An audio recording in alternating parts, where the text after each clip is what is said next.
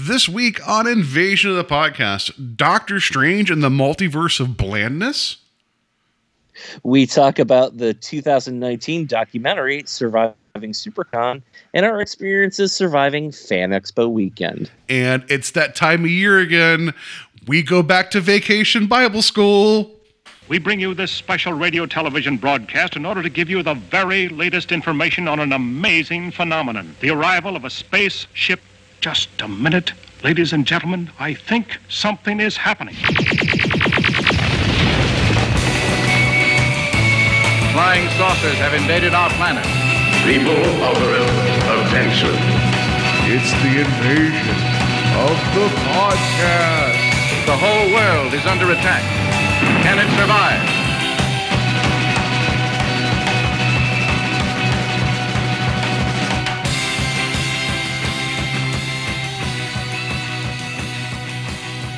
And welcome to Invasion of the Podcast, where we try to take over the world one listener at a time. My name is Paul, and somehow, somewhere out there, being very, very tired after the week he had is Steve. Hello, everyone. I'm here. I'm excited. I'm energized to talk about Fan Expo weekend, uh, the documentary uh, Surviving SuperCon, and all the things that we have to talk about this evening. So I'm, I, I don't, I don't want to, you know, uh, front load it, guys, but you know, this is an episode. There you go. yeah, it is a movie, you know. So, all right, yeah, we're gonna get into it. Uh, I, I, I did what Lots like of movies come out every year. This is one of them. this is one of them. Yeah. Um, I made it a point to post on the social media. Um, if people do look at our Facebook page, that we had mentioned the film SuperCon last week, and that's a different movie. Uh, so that's why I wanted to make sure that people would find Surviving SuperCon, which is available on Tubi. I did watch it there. Um, the ad breaks aren't that obnoxious for that, so I'll say that's a that's a positive. Yeah, uh, which is funny because I somehow seem to have, uh, and actually we'll we'll blow up Tubi here for just a second because uh, I always talk about how much I like Tubi, and I I do. I I think that it's a great place to find a lot of different uh, things, whether whether it be you know oddball movies or old TV series, but the thing that I liked about it is, is that uh, the commercial breaks usually aren't very interruptive, and I will say that my rewatch of Surviving SuperCon for whatever reason I had like the worst experience, like literally where they were cutting people off in the middle of sentences. Where I'm like, Yeah. what the hell? Did, like something just happened? Like usually I have a pretty good experience with Tubi where they at least time it to either the scene ending or not in the middle of somebody's dialogue. I guess like That's just- fair. I feel like that happens a lot with uh, YouTube now, where it's like they don't, you know, there's no breaks for a YouTube video, but they're like, oh, is somebody in the middle of making a point about something? How about we throw in a 30 second commercial about, you know, dog food or whatever? Yeah. Um, No, or, right. you know, how your poop stinks. so yeah, like what was it the last time I used Tubi was to watch um the the film uh, Zulu, and the one thing I'll say that I did like is that they would give the countdown to ads, but generally it was like at scene breaks. So which is what I felt like happened here. Um, so I don't recall being like completely like like um you know jar like it was not jarring, but. I don't like it when that happens with these services that have ads because you and I grew up with broadcast television. Commercials happen. I think we can call back to our days of Yeah. like, oh, whatever. And if this is the price I have to pay to, to watch a thing I didn't pay for, I'm fine with it. I'd still prefer like a completely, you know, like ad free stream, but you know, I like what else am I gonna do? I like I'm, I I accept this. I also, I also want to throw, uh, uh, uh, I want to throw myself out there to you and uh, your co-host Terry on Strange Highways.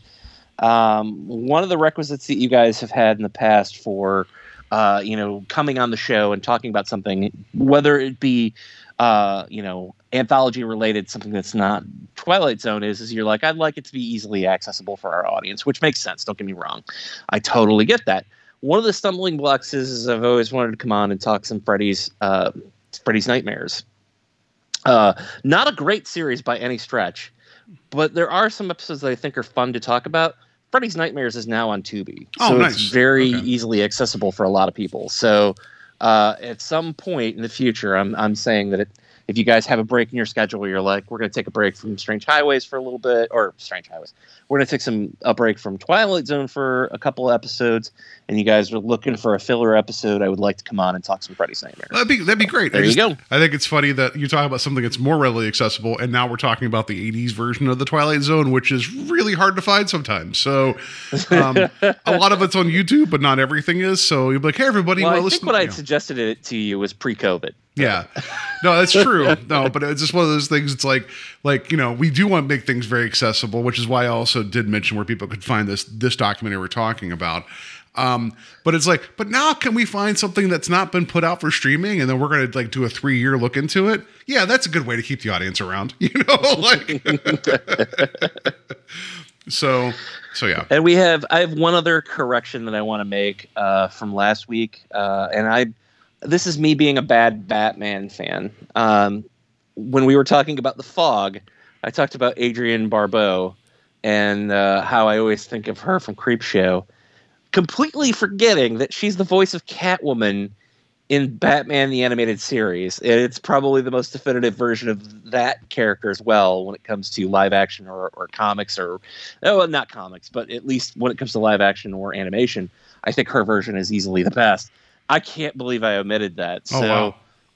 I'm throwing that out there, guys. Bad Batman fan Steve, uh, but uh, I wanted to give props to Adrienne Barbeau because you know she's a big piece of that show, um, along with her name needs to be out there just as much as you know Kevin Conroy and Mark Hamill's voice name is. Absolutely, So that's yeah. all. Okay.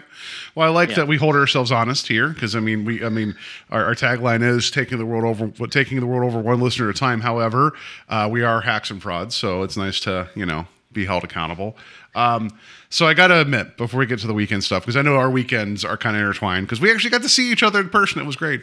Um, so I would like you. You messaged me on Skype. You're like, I forgot it was past seven. Sorry, I had just sat down, and here's why. Um, so I, um, you know, before we got started, I was downstairs playing the video games, playing the Overwatches, and I, I was like, okay, like I'll just unwind for a minute, play a game that I like that doesn't make me mad at all, at all, at ever make me mad. Um, before we start recording. So the first two games I won, and then I had a stretch of four or five in a row where I lost. So it became I I should never become a gambler. I'll just put it that way because once I get like you know, once I get on the deep end, I'm like one more. I need to win. I need to win to end this right. And I kept the games kept falling apart around me, and I'm like, what is going on? So it was getting close to the time to come up here and record, and I'm like, all right, I'm, I'm going to just play one more. I shouldn't do this. I hope Steve will be okay if I'm a couple minutes late because I'd been like, oh, I'm so sorry I'm late. And you're like, how dare you? Um, so like I was just, I hit like five in a row where I lost. It was to the point where I felt like I was pissing blood. That's how bad I was getting beaten through these games. Gotta tell you, pulled it out the end, got one win. So I, I feel valued again as a human being, so I can record now. So sorry for the delay in recording. I was actively getting, uh, you know, well, not actively, video game wise, getting the shit beat out of me and pissing blood. That's all great imagery, right? And then I come up here to talk to my friend. Yeah, I mean, as somebody who uh, uh, had a scare a couple years back on Halloween. Where he Oh, that's right. Oh God, I'm sorry. uh, I forgot about that. Oh it's no. not a, not a fun thing. No, So- no, no, no. I'm sorry. I, I did. I should not make light of um, you know, of uh, peeing blood. I should not do that. I'm sorry. I just did. of Um, the uh, well i believe at the time you, you called it a uh, um, uh, was it a blood curse that you called it uh, uh, you, you've made fun of it previously so don't oh, worry okay. So, making fun of oh, okay. now. So what you're saying is I was a jerk before, and like you know, I I call like I I I, I calmed down for a second, and then I just revved it right back up again. Is what you're saying? All right. Well, believe sorry. me i was i was relieved to find out that it was just a kidney stone that uh, that i was that was causing the issues I mean, That I believe- I believe these fat five losses I had in Overwatch are the same thing as a kidney stone. So that's kind of how I There equate go. it. No, it, it Oh, all right. So anyway, now that I now that I'm an insensitive hack and a fraud, um, you said you did have a little bit of weekend stuff that wasn't related to the fan expo. Yeah, so uh, Joe Bob, uh, fourth season of The Last Drive, and came back uh, this past Friday. I did not get to watch it live, which is one of the things that I really like about it is is that yeah, I've talked about this before. I love the fact that we go into it not knowing what movies is going to show. I don't do it knowing that like I'm going to be surprised, even if it's a movie that I've seen, you know, before. It's fun to watch it with Joe Bob's commentary. This episode was special for him because it's his hundredth episode of doing the last drive-in. Uh, he had guests come out and um, kind of uh, had a, I, I guess a it, it- for me it wasn't that um, big of a deal, I guess, just because I'm still new to the Joe Bob, so it's not like I have years and years and years of, you know, having watched his shows to to go back on. But like, uh, the two movies that he showed, one was Night of the Living Dead, classic, love it. You know, and he had Svengoolie on as his guest, um, who I know of Svengoolie, but I I've never really watched Svengoolie. I have to admit, even though I love, you know, horror hosts, uh, I've never really delved into that uh, or or tipped my my toe into those waters. Um, but the second episode was a film called Anthropophagus. I hope I'm saying that correct. Um, that's directed by Joe D'Amato, who is now one of your favorite uh, uh, directors. Now that you own uh, Two, of his movies. movies. but uh, that was apparently the first movie that he, that Joe Bob had reviewed when he started his uh, um, review for the drive-in um, back at whatever newspaper he was at in Texas back in 1980, I believe. Mhm. So it was like a celebration of 40 years. So uh, his original um, mail girl also came back, and you know they had interviews with her. So I just wanted to make a mention of that. Uh, that was the thing that I did do, but I didn't actually do it when I normally like to do it, which is on Friday night. I didn't get to watch it till Sunday because I was at the convention until nine on Friday night, uh, and then I didn't make it back to my hotel room until like ten something uh, with dinner, and uh, I I was out like cold like within an hour. So uh, that's that's the only thing that I did this weekend that's not going to be related to our weekend talk. So I was just going to throw that out there that uh, it was Joe Bob's big show. So So you watched the second movie, which I'm not going to even try to pronounce because it sounds like Snuffleupagus. Um, so I haven't watched all of it yet. Um, I have maybe half of it to go through, and I was uh, going back and forth with uh, El Goro on Facebook about it a little bit, and uh, I mentioned that uh, you know so far what I had seen it was poorly done melodrama on a boat, um, but uh, uh, I guess it, it does have its its its good spots. So um, I'm uh, eager to dive into it a little bit further uh, to to to see you know the whole film. I'm not going to judge it at this point without having seen all of it, but fair enough. um, Joe Bob gave it three and a half stars. So, you know, I don't know if that was out of, you know, his, uh, you know, out, out of a nostalgia for a movie that he reviewed 40 years ago or not. But uh, there's got to be something worthwhile in there for him to give it that big of a rating. That's fair. So, all right. Um, so for me, uh, since I um, I uh, wasn't available uh, to to help with Steve for couple days at the convention, I you know had had a Saturday off, had uh, some friends over, uh, the Northeast uh, Ohio Podcasting Alliance. I had the Mister the Goro and uh, Terry from Strange Highways, um, and another gentleman over, uh, John. To we um, we what what was called the what was it the Cultural Movie Exchange, which makes me think of like the um, Invention Exchange for Mystery Science Theater. Um, so, Nice. So uh, what happened was like we all kind of picked a movie that like. So the, the the plan was for um, a movie that one of us hasn't seen. So if maybe the other two have, then you know to kind of experience some new things, right? Because we all consume content and we all do it in terms of podcasts and you know the talking about first world problems and woe is me. Sometimes it's just you want to get to get together your friends and just watch movies that have just you just watch them right? As opposed to we got to consume this content and talk about it blah blah blah so we got through a couple movies. Um uh, uh, we ended up watching universal soldier day of reckoning from 2012 which um is actually it is directed by it is jason hyams um the the son of peter hyams the director. So i think it's jason hyams i have to look it up again here because i had, don't have it up here anymore um so it's actually it's it's the fourth movie in the universal soldier franchise and it's really good like for what it is. It is uh, it is directed by John Hyams. Sorry, not Jason. John Hyams, uh, son of Peter Hyams, and it has Jean Claude Van Damme, Dolph Lundgren, in it. Scott Adkins is the lead. Um, it is for being a direct to video sequel to a franchise that everybody forgot about. It has no reason being as good as it is, uh, and the action in it is brutal. Like it it um, precedes like John Wick in terms of like some of the brutality going on here. And I've known about this movie for a while. People have sung its praises. Just finally sat down and watched it. Um, really goddamn good. Like Steve, I think you would dig it a lot. Like, like um, the the plot, like it, it all makes sense, but yeah, it might take a second watch for some of the pieces to click in a little better. But the action is like just top notch. Okay, I uh, boy, I'm trying to think off the top of my head. Uh, well, okay, so I have not seen all of the Universal Soldier films. I've seen a handful of them. I've seen the first one many- and then this one. like I think there's Yeah. four total. I think that's it. Is there four total? I thought there was way more. I thought there was like six or eight. Maybe. So okay. I don't know. So maybe I've only seen the first one. I, I could have sworn I've seen a second Universal Soldier movie. Th- That notwithstanding, uh, I saw the first one in the theater, you know, back in what was it like '91 when that came out. So um, it's interesting that, that that franchise is still, or at least was still going in 2012. So.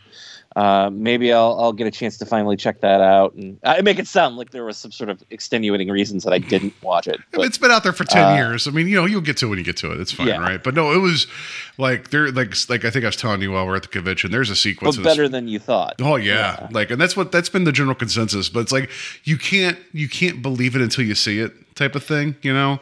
But there there's a there's a fight sequence in a sporting goods store that is brutal. It's like it just it makes you cringe and it's so well paced and it's it's pretty solid. So uh, high recommendation for that. And the other film that we got to was 1983's Endgame, which is a film we've talked about on um, the show before because I'd shown it during one of my Super Bro parties where we watched like, you know, uh you know, questionable action films. It's from '83. I recently gotten the the Blu-ray of it, um, and it's directed by Joe D'Amato, who you mentioned for directing Snuffleupagus, uh, and um, it actually is George Eastman as well. So that was my George Eastman Joe D'Amato movie over the weekend versus the one that you saw. So there you go. All right, yeah. So uh, it sounds like you guys had a good time. I know you guys had a taco bar, correct? We did. Um, so first, I want to mention Endgame's a lot of fun. Everybody, uh, it, I'm sure it's available on YouTube, but the Blu-ray is pretty. You know, for for being an Italian-made like low budget action film, you know, the Blu-ray looks pretty good. Uh, like it's.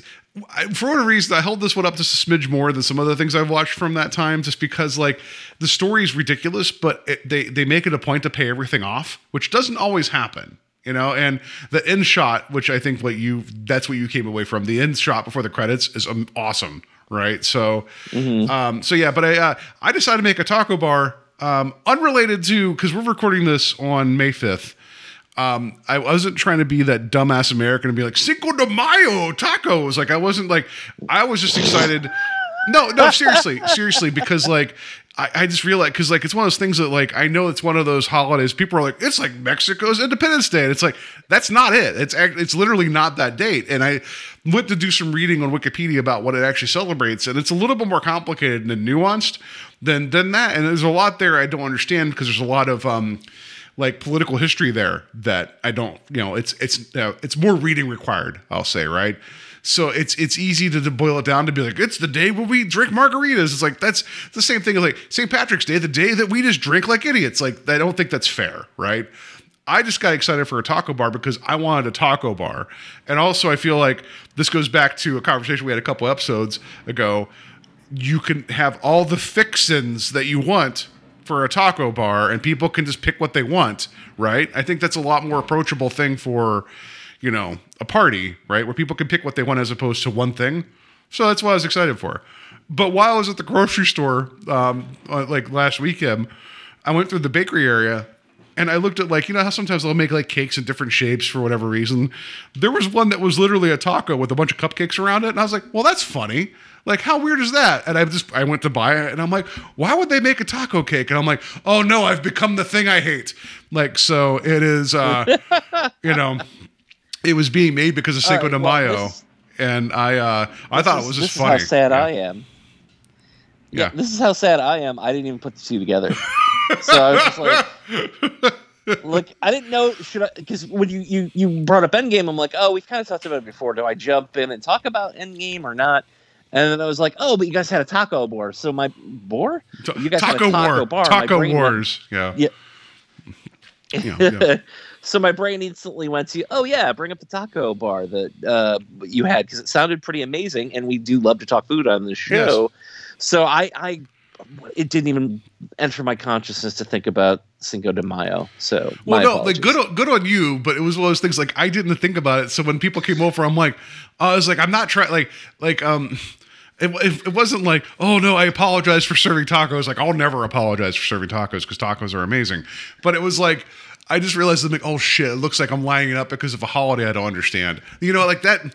That felt that felt weird to me. You know, like you know, But like technically, it was still April at that point. Uh, It's fair enough, like okay. in May. yeah. But I bought a, a cake that looked like a taco, so I'm already I was already in. You know, so Look, I I watched a show called Is It Cake, and if there was a you know cake on there that looked like a taco, I would I would be into that. So Well, it, it definitely looked like a cake that just happened to be Oh, decorated. Like right. it was like you know they, they took a cake and then flipped it on its side and cut it in half and set it like you know, you know whatever, and then decorated like a taco. It's like so it's very much it, you wouldn't be fooled by it. you know, I'll just put it that way. However, I could see you going up to like the drive-through like two taco cakes, please. You know, like they would just put them in like you know a, a container for you and be like thank you. You know, but so yeah, that's what happened. It was a lot of fun uh, you know, tacos were great, uh, uh, and the movies were fun, and people, you know, it was a good time. So that's really, that's really the only like, because then you know, Sunday, I, you know, we even you know we spent it together, you know, on the holy day. So we'll you know talk about that when we get there. So that was my weekend. we did. I, I just want to go back here to the taco bar because I, I one because it, it it does go towards you know our typical theme of the show. So like I want to get a little bit more. Okay, you want to drill down to uh, the info fixins? on this. I'll talk about the fixins. No, that's it- what you want to know. I, I'll But break what I it down. do find it interesting is is that okay, so a I've never been anywhere that I was ever disappointed that there was a taco bar. like if I suddenly walked into work and there was a taco bar, I'd be like, "There's a taco bar? Like- Sweet." you're like at a The funeral and you're like, I'm so sorry for your loss, and you're just putting sour cream on a bunch of tacos. I'm sorry for your loss. There's a taco bar. Get out of my way. Um, I grieve with this- food, this thank you. club's Yeah. amazing. Wait, there's a taco, bar? Yeah. Mhm. yeah, so but no seriously um seriously i say that after after all the idiocy I've, I've already uh, laid upon you. But uh you know i know that, that you had specific things set out and you had brought up that there was one item that is normally on a taco that you were like yeah this is worthless and i'm not even bothering with it. Yes. would you like to say what that item is sir Okay, so yeah, so um, before I roll through that, can I can, let me off top of my head? Let me try to remember what I had set out because again, I try to be a host that always has like I always overkill right when I host any, anybody over right. You know me, um, like for me it was just ground beef with like taco seasoning. I thought about doing different types of meat, but I'm like I don't have that kind of time, so I didn't do that. Um, so I had enchilada sauce versus taco sauce because turns out it has less sugar. The things that it's important to me, nobody else. Uh, sour cream, uh, raw like diced onions, diced peppers, um, roasted red peppers, um, like sweet uh, banana pepper onion rings. Um, you know what else? Uh, black beans, refried beans, um, like you know a bunch of stuff, right? A bunch of I think are Now, did you did you do shells? Did you did, do tortillas? I offered- little I- bags of Doritos. I offered all three because that's me. I had uh, shells, uh, um, uh, tortillas, and also chips available for people, whatever they prefer. Um, okay. Yeah, so I, I think I did a pretty good spread. Uh, and so the one thing I forgot was um, like shredded lettuce because that's what Mary likes. And I was like, oh, I forgot. Doesn't matter. So I told her. She's like, don't worry, because she was going out the day. She's like, I'll bring some home. I'm like, great. So I'll tell you that we're going to get into this discussion. Uh, as of today, um, I, I have I've worked my way through all of the other toppings that we've had right over the course of making like you know things over the last week because it's a good it's a good meal to kind of like keep get digging into because you can always add things and whatever. That lettuce is sitting browning in my fridge because I didn't go anywhere near it. Because screw that lettuce, it can die a lonely death. But sorry, go ahead. No, no, okay. So I, I was, I was curious because I, to me, and it's just because I've always had it available as said topping. You know, is I don't know that I've ever eaten a taco without lettuce, so it was just weird.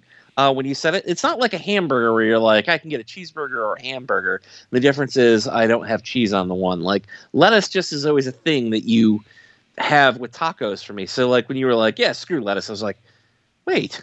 Uh, I, I'll also say that I am not under the belief that I'm like, oh, this uh, somehow makes it healthy. No, I know that there's no nutritional value in iceberg lettuce. Uh, that said, it's still a thing that I was like, oh, I was kind of surprised by that. Now, admittedly, if I got to your house and you know there was no iceberg lettuce, you know, I would have flipped the table and then I would have made you fight me. But uh, Yeah. it was just surprising to hear your take on it. Whereas it's like, oh, it's it's one of those things that I just always think of as being in a taco. But like, do you remember the the flavoring of the lettuce? this. You're like, oh man, this is such refreshing to have the equivalent of pencil shavings, but in lettuce form in this taco. Like you're like, oh, it's so, oh, it really bring it really wraps it up. When you're making like a fresh taco, like I think it's at best when you're like, oh, it, it brings a little bit of the cool, crispy side. You know, kind of like how the DLT was like hmm. 30 years ago or 40 years ago at Okay. this point, probably. So I'm not anti lettuce. I'm anti iceberg lettuce because like meaning like now I realized how useless as a lettuce it is. Like it's you know it's hard. for, Like not that I like clearly I'm not a healthy eater, but. Um, I think we talked about this while we're sitting there because you know why sell comics? Why promote our like why promote your wares when we're like let's drill down and talk about lettuce like while we're there. Like um like there's a spring mix that has different types of like lettuce in there and also like um spinach. Like it, you know, if I really wanted a green leafy vegetable, I probably would just bought spinach to put in there. But like, I don't need that kind of texture when I'm making a taco bowl. That's just me. Your mileage may vary. All right, uh, that's that's fair. I would never, uh, you know, I would never, you know, throw down if if you know if I had been at your house and I was like, oh, there's there's no lettuce, you know, I would I wouldn't have said anything. Well, okay, maybe I would have, you know, passively aggressive been like, Been like, oh, Hey, I guess, no uh, lettuce here. I see. You're like what? Mm. and you put your monocle free on. meal that I'm eating. Yeah, you, you put your monocle and wear your top hat and then sit over in the corner and like you know like you know I, I guess it was a little too expensive for you folk you know you know Cinco de Novo Uh, you know what would have made this? you know what would have made this taco perfect, Paul? Lettuce, and then I would just sit there and eat my free taco that I didn't have to pay for. Yeah, so I it was yeah, but it did show up later. Um, I think Mary's the only one that actually uh, actually added some lettuce. I could be wrong. I just know that I didn't, and it's currently um, dying a death. And my uh, my like, dude, like like I said, I had fresh cut onions and and um, like uh, a bell pepper. You know, like um, like the rainbow peppers. Like you know, you got your red, green, and orange and yellow. Like I love like you know fresh vegetables, right? I like um like I probably if I would have thought about it, would have like cut up some tomatoes as well. It's just I don't think that you know get get that lettuce away from me. That's all. Yeah, I mean that's the other thing is is that uh, I'm not a huge fan of tomatoes. Like I, I used to be like a strict like hate tomatoes no matter what, and I, I've come to realize That they're That ketchup. That's what I'm kidding. well, that's the thing. Like people, would- like, people would say, like, uh, "I've seen you eat, Steve. You, you definitely love ketchup, and uh, I have not seen you ever turn down like you know anything made with spag. You know, I was going to say spaghetti sauce, but with pasta sauce. You know, you, I've never seen you turn something down made with tomato sauce, if you will. And I, I quickly realized it's the like mushy seed part that's in the middle of the tomato that I don't like. So like everything that's sort of outside that's you know nice and crisp and has some flavor to it, as opposed to like the gross seed, slimy middle section of said said uh, vegetable slash fruit, which people will uh, tell you. Like, All don't we call it know- a vegetable; it's fruit. Yeah, all we know is it's Whatever. poisonous and you shouldn't have it, right? That was the old adage, right? Uh, no, but like t- tomatoes as we know them too have changed, um, like just because of the way they grow them and the way just tomatoes inherently now are flavorless in a lot of ways. And so, like, it, the reason that you probably also aren't a big fan of them is because the way tomatoes used to be, they used to come in like a lot of different variety and colors and shapes. And you still see the heirloom tomatoes, which I've not really gotten into in terms of like trying to use them and and use them for cooking and things. Uh, tomatoes is what we know now versus what they were are significantly different. The same thing like bananas, right? Like there used to be a lot of different banana varieties. Well, we never know now. you know, like um, so maybe that's also part of it that we've kind of um, scienced up the blandest version of this thing, and we just accept it. That's fair. You know what's interesting about bananas, though, and I, I actually it's probably not even interesting. It's just interesting to me is is that uh, uh, for me, I like bananas like when they start to turn brown, like Oh, not God. completely No, no, brown. I should I should mail you my bananas then. I'm sure by the time they get to you, you'll, be, you'll love them because the moment they start to get like all spotty, I'm like they're oh they're deadly and I can't have them. Like I just I need. There's the difference like the when they're green I can't handle it, and then when they're yellow I have like a two and a half day window to really enjoy bananas. And then you know, but you know what I mean though, right? Because like you turn around, you're like, "Oh, those bananas look good." And you're like, "Oh God, they're all dead and rotting." Like, what did I do to them? You know? So yeah. So usually what happens is, and I'll I'll put this out there as well. Kathy does not like bananas, so if we buy bananas, I'm the only one who's eating them, and I'll pick up bananas and I'll be like, oh, this will be great. And usually I try to buy them, you know, when they're still a little green and turning yellow, so that I'm like, okay, I know I have a window here to let them sort of get to where I want them to be, and then I'll just forget about them. and then I'll be like, oh, I have bananas. I completely forgot about these bananas, and they're either bad or I, you know, I ate one, but because no one else in the house eats bananas, the rest of them go to waste because I forgot about them. So that's usually the way it goes for me with bananas. So I, I. I, I'm not saying that like I can't go into a store and buy a single banana, but it just feels weird. You know what I mean? No, you you you break one off and you go to the like you go to the checkout line. You're like one bananas, and like you just set it down. You're like, uh, it's like it'd be even great if like you just like you're like, listen, you know, I have to get my um, I have my 12 pack of Lone Star here and a single banana, and they're like, okay, sir, thank you. Um, you know. No, I like. yeah, I, yeah, So I, I yeah, I, I do like Go ahead. bananas. I My do. I just. I'm, no, no, no. I just I like them. It's just like I get weird when they get mushy. Like I just I know that they're still okay, but you, you So- it's, it's the same thing for you and tomatoes. Like when they get there's a certain texture at a point where I'm like I'm good, I'm done. You know what I mean? Like so someone had told me that part of the reason that I like them as they start to turn is because they become sweeter and more sugary. I, somehow, like the sugar content in them changes, or whatever it is that makes sugar. Uh, and you could probably answer this, but like somebody had once told me, and I guess I never really looked it up. They're like, "Oh, well, the reason you like it is is because there's more sugar content in it when it hits that that you know, and as it becomes more and more uh, less ripe because I, I feel like you know when they're ripe and green it's just like no flavor and Yeah. they just don't taste very good well, And- regardless, I don't know about the sugar content thing because I mean I think the banana stays the same chemical composition. I mean maybe I don't understand banana, you know, physiology. I'm not a, I'm not a banana doctor. to be fair i don't either you know, like um, this is everybody. Welcome to the show. We're getting into the the you know the chemical makeup of bananas. I don't understand it. You know, um, so I don't know, but I like I just it's a it's for me it's a texture thing. Like I. You know, there's there's like when, when they're green, it's a little it's a little like eh, and then there's that sweet spot. It's like what was it? Uh, Mitch Hedberg made a joke about how like um like you know when you look at a stoplight, like you know green means go, yellow means hold on, and red means stop. And he's like with a banana, he's like green means hold on, yellow means go, and then red means where did you find that banana? That was his joke.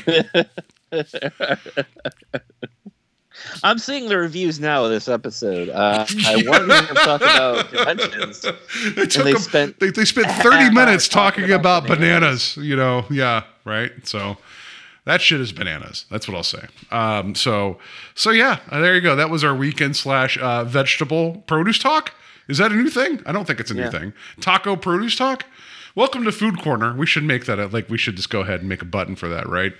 Like a Food Corner button. Let's. Do I have anything? I was telling you before, we should do a show where we just review foods that were in movies. yeah. You know, original, correct. You know, original concoctions like the Twinkie Wiener sandwich. But what if we did? What was the name of the steak that John Candy ate in the Great Outdoors? Was it the old 76er? Or Oh something? god, the old ninety. Yeah, I thought it was the '90s Sixer, that might be right. Like, but maybe it was the '70s. um, n- no. Let's not let's not do that one.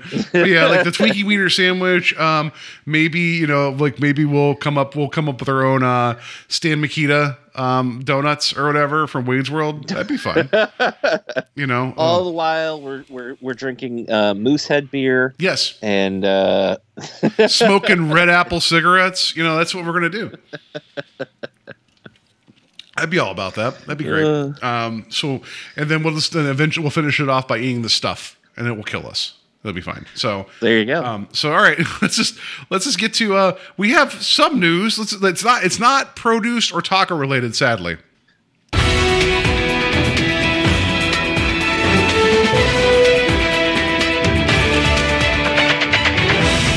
Good news, everyone! So okay, the so th- it's kind of a new story. It's kind of not. We're, so spoilers. We're going to get into uh, Doctor Strange and the Multiverse of Madness next week. We're going to be watching the movie and talking about for next week's episode. However, reviews are coming out. Um, the critics are a little mixed on it. The audience seems to be okay. Uh, like the. Like, but my question to you, Steve, is like we, we've not seen the movie, so we can't determine if we like it or not. I get that, right? there is a complaint going on right now where I'm seeing run through some of the story, like some of the news stories about how like people are like, you have to have already seen a lot of other Marvel stuff for some of this to kind of pay off and make sense. Um, and and people are saying that as a complaint. Um, well, one, we'll see how the movie. Like, we'll. I think we're smart enough as movie watchers to under to see if this movie functions well enough on its own without being like you have to know all these other things, right? Because I think a film can do things and take you places, and if you don't happen to know every single thing, that's fine. Just tell me a good story, and you get me from A to B. But people are so feel, is sorry. the ahead. main complaint? yeah. My ahead. apologies. No, no, no, no. Go main ahead, complaint please. Related to WandaVision? Not just that; it's related to what if. 'Cause- That's the other thing too. Okay. Well, WandaVision as well, because Okay, they're so like they're, people are talking about like the Disney. Like, you've had to watch all the Disney Plus stuff come into Doctor Strange. Yeah. Okay, so a that I haven't watched that What If episode, uh, but it was very clear in the trailers that I'm like, oh, there's going to be a zombie Doctor Strange, which I remember being from the trailer of What If. I, I knew that was a thing there, and but I do remember this discussion coming up when people heard about WandaVision, and then they're like, well, do you know? I know that she's in Doctor Strange too. Am I going to have to have watched WandaVision to you know enjoy the movie? And you know, I. I guess you know I'm like you. You know, I'm I'm the target audience in the sense of like I'm not gonna not I'm I'm going to watch probably every Marvel series, and I I don't have a good ex- excuse for not having watched What If yet. Um, but it's not like you could walk into Endgame without having seen Infinity War and being like, yeah, I get this. You know what I mean? Like there's always been this expectation of like, well, you've seen the other ones. No, it'd be like walking into Or- Endgame, like Endgame, without seeing any other Marvel film. You know, like inspecting Right. to be like, I understand what's going on. That's not fair. I don't think. I don't think that's fair to that film. You know, and what they're trying to do. Um, but this isn't the same thing as Endgame because that was a culmination of like so many things going on, right? But it's like people are arguing that like, oh, well, there's the Disney Plus stuff. It's like if you're already a fan of, well, one, we were starved for content for quite a while because of the pandemic, right? And the way that Disney has done a good job of kind of leading the series out, like I think they've given enough time for each series to breathe enough that you can consume it and not feel overwhelmed.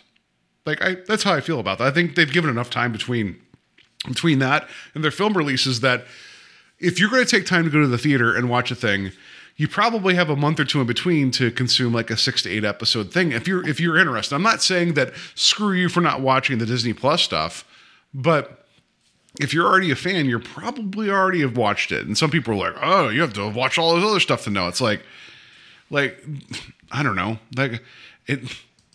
I, I guess I'm torn because of like well, that's on you for not doing your homework, but I also feel like a movie of this kind of thing should at least be able to function on its own without being like, if you don't know, you don't know, because that means you failed as a storyteller.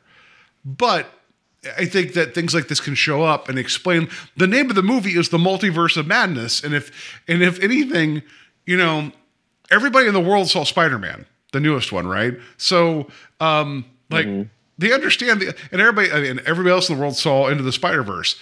Like the multiverse is a thing that's happening now, and like the movies. So if somebody comes up to you and be like, "Oh, I didn't know that this," like, well, I mean, like they've been setting the stage here for a couple films now that things are going to get weird. And if you don't understand a single thing sorry if you don't understand certain things that's fine. But are you able to follow Stephen Strange on his journey through what's going on? That's my question. We'll find that out next week. Well, it's also it's something that's going to become more and more prevalent. You know, uh, the, Miss, the the the Captain Marvel sequel is just now called the Marvels, and while it's going to feature Brie Larson as uh, Carol Danvers, it's also going to bring in um, is it Photon? yeah I think I forget what they call her but yeah she was in the lady that was introduced in WandaVision she has her own power Yes. set yeah she's the daughter of Yeah. Captain Marvel's friend um I, it's been a bit since I've you know uh Rambeau the last name's Rambeau. I know that Monica Rambeau. There you go, yeah. Um, but on the same topic, there's also going to be Miss Marvel coming out, and I know that Kamala Khan has some sort of role in the Marvels as well. That's the whole idea behind the Marvels was is that it was going to be, you know, not just Carol but these other Mhm. characters. So, you know, that's going to be a criticism that's going to be lev- leveled at a lot of things. You know, um, and I don't know if Loki is ever going to pop up in another Marvel movie, but we already know that he's getting a second season of his show. Mhm. So if he does po- pop up in Thor: Love and Thunder, like, are people going to have to know the show, and will people have that same reaction? To Yeah. like, oh, I couldn't enjoy, you know, Love and Thunder because I didn't know that that you know Loki was running around uh, trying to fix time. Yeah, that's fair. I just You know, does that make sense? No, it makes complete sense. What I'm frustrated with is that like um, again, I, I think we've talked about this previously. Like being fans of comics, like sometimes when you get like big crossovers, you're like, I don't know who this character is, but they're functioning some way in this crossover event that might be like Marvel did that thing there for a while in the 90s where they would do their big like annual issues, like, you know, and they tell a story over like three different annuals. So like maybe maybe you're reading Guardians of the Galaxy, but you weren't reading Fantastic Four, but you'd pick up that annual because it continues the story. And you're like, well, I don't know a whole much about these mm-hmm. guys. And you just follow it through, right? Like I think there's a certain amount of like, okay, well, I get what's going on here. I don't know every single thing that's going on, but I trust the creative behind it. And I think that like there I think people want to uh, here's a hot take. Here's my hot take. Here it's coming. I think people want to bitch because they want to bitch to show that, like, oh, this is only like, you know, devoted to, like, you know, the people who have watched everything. And then Disney's going to be like, no shit. That's why we have a streaming service. You know, it's to further promote what they're making. You know, I just Right. You know, i just so so the thing that I like, and I'm like, this is a slight spoiler, a small spoiler. Um, if, here, I'm gonna throw this out. Here, we're gonna throw this out. Um, here, Do You know why they are called spoilers. this has been shown on the poster for months, and in the most recent teaser for the film, you see a a shield show up that gets like wedged into a wall, and that shield has the Union Jack in the middle of it, meaning, for all intents and purposes, Hayley Atwell's in this movie as you know Captain Carter, which was a what if episode of what if she took, you know, the super soldier serum instead of Steve. And I can't believe you just ruined the movie for me. I know, right? No, no, we. I know you're joking, but um, but that's been shown on the poster. There's been a sliver of like reality where you see this shield with the Union Jack on it, right? So I think we're going to get a live action uh, Captain Carter, and I'm excited for that because I think about time Hayley Atwell gets a little bit more to do, right? Because she's been she's been like the through line through a lot of Marvel shit, right? Um, so if we get a live action version of her, game on. I'm excited, right? And there's been the tease of Patrick Stewart showing up as Professor X, which ties in. Like, is everybody else going to bitch and be like, well, I've never seen an X Men movie? Like, all right, well, Yeah. you know, uh, I'm sorry.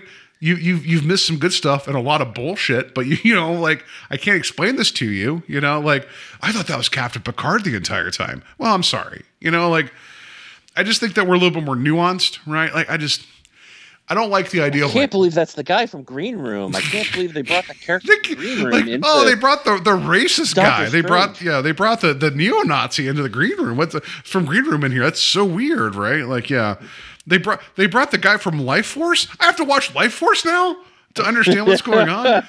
Like, so I guess as the casual I've never viewer, seen Excalibur. um, yeah, it's just I mean. Like I guess I don't really use the term casual viewer because if you're already like 35 movies deep into the Marvel stuff, you're not a casual viewer. You you like the stuff, you're going to go watch it, right? Um, you know, so if you're not informed, that's fine. But again, I don't. I guess I guess what I get frustrated with is that if it's not spelled out directly for you, um, people are like, "Oh, well, I don't know who that was." It's like you're you're ignoring the bigger thing going on, and if that's your big hangup, I can't tell you you're wrong. I just give it some time. You know what I like? Just maybe maybe you don't understand exactly where Captain Carter is coming from, but if you've watched the rest of the Marvel films. You know who Captain America was and what he went through, and you know, uh, you know Peggy Carter, and they're like, "Oh, this is a universe in which she got jacked, and got the shield. How hard is it to tie that together? You know, like with the movie called The Multiverse of Madness, isn't called Doctor Strange and just one nice day he was out there. You know, like it isn't like Doctor Strange and, you know, nothing happening here. You know, like it's just Christ, this title's been announced for years. I don't understand. You got to do all the homework. Well, I I don't want to sound like that. Like I'm not trying to sit on like Nerd Mountain and judging people. I just don't know what they expect. I guess that's what I'm frustrated frustrated by.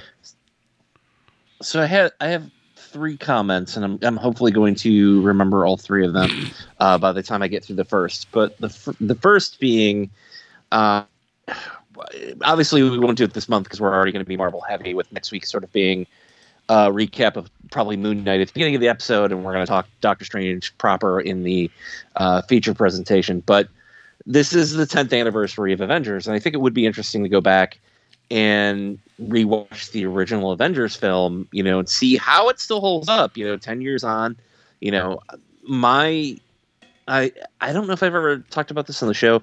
This was back when they still had midnight screenings. I went to the midnight screen screening for Avengers and it was I was blown away by it- because it was the movie I thought could never happen.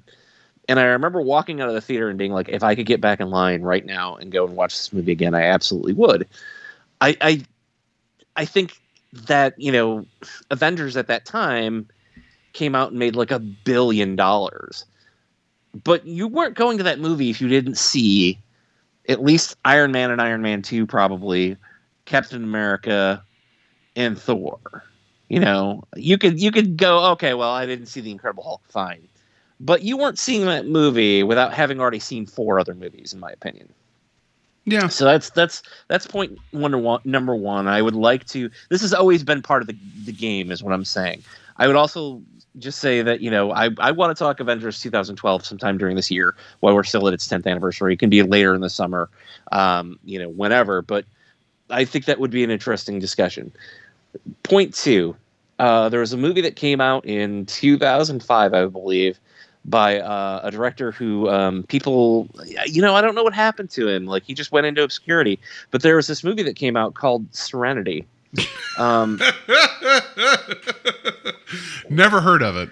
I, w- yeah, I remember seeing the trailer for it, and I was like, oh, you know what? I'm like, I think this is a TV series that got canceled, but I was like, I don't know anything about this, but the trailer really like got its hook in, hooks into me. So I went and saw it opening weekend without ever seeing an episode of of, of Serenity. A Firefly. You know what? Yeah. Yeah. Oh, Go ahead. No, the the series is called Firefly. I'm sorry. Yes, without having yeah. seen, yeah, my just ha- having not seen an episode of Firefly, I walked into Serenity, uh, and I enjoyed the movie. And yeah, I'll admit that when I went back and watched it, uh, the series, I was like, oh, some of this lines up a little bit better, and I understand why it's important that somebody's leaf on the wind. Um, and why that death has meaning, but I already liked that character within the movie. Like, I didn't feel like I was gypped out of an experience because I didn't watch those episodes. So I, I will be kind of curious because I, I haven't really watched What If to see if the plot threads that may have come from that, if I'll feel like I somehow didn't get a full experience out of this because of that. Um, and then I had a third point, and the oh, okay, so third point isn't really related to this, but um, you know, Sam Raimi is directing or has directed uh, Doctor Strange 2. Uh, he famously also directed three Spider Man movies. Um, he's most famous, though, for being uh, the director of the Darkman. Oh, sorry, Evil Dead. 1 yeah. and 2 and Army of Darkness. Yeah. and Darkman. However, you want to call that tril- trilogy. You know, I. I, I know that they couldn't call um, Army of Darkness Evil Dead 3, but I think of it as an Evil Dead 3. Um, plus he was behind you know a piece of the ash versus the evil dead series. So i think that that's probably the thing that people know him for the most. But i was listening to a podcast recently and they were discussing it was a horror podcast. So don't don't take this uh, take this with a bit of grain uh, a bit of a grain of salt if you will um, is what i should have said. Um, but they were talking about the northman and how you know robert eggers is this very interesting director um, and he you know it's clear that you know when he makes a movie that it's it's clearly he's putting his stamp on it and that you know the northman is probably the biggest uh, what's the word i'm looking for here accessible uh, type movie that he's made in the sense Mhm. of like trying to reach a large audience you know it's got a huge you know famous cast it's got uh, you know um, well his other movies are well reviewed as well but it's got a it's, it's very well reviewed It might be uh, one of the more approachable narratives he's made so far, is what you're saying. Correct. Yeah. Um, but the person said, you know, that they're like, oh, I hope that he doesn't dabble too much into this world because I feel like if he keeps making Robert, we'll lose something if he doesn't keep making Robert Eggers movies. He's like, I don't want to see him do something, you know, with Marvel. And what what really caught me off guard with that by that statement was is, is like there are a lot of directors who are bringing their flavor to Marvel and particularly I don't think that Taika Waititi is hurt at all by doing Marvel movies. I don't think um, James Gunn is hurt at all by doing Marvel and now DC movies. Like they're still bringing their voice, and I'm sure there are things that they're probably like, oh, we didn't get to do this because of whatever reason. But I don't know that you know. If Robert Eggers goes on to make a Marvel movie, I don't think it's going to be. Yeah, it'll probably be a little bit more accessible, obviously, than everything else that he's made.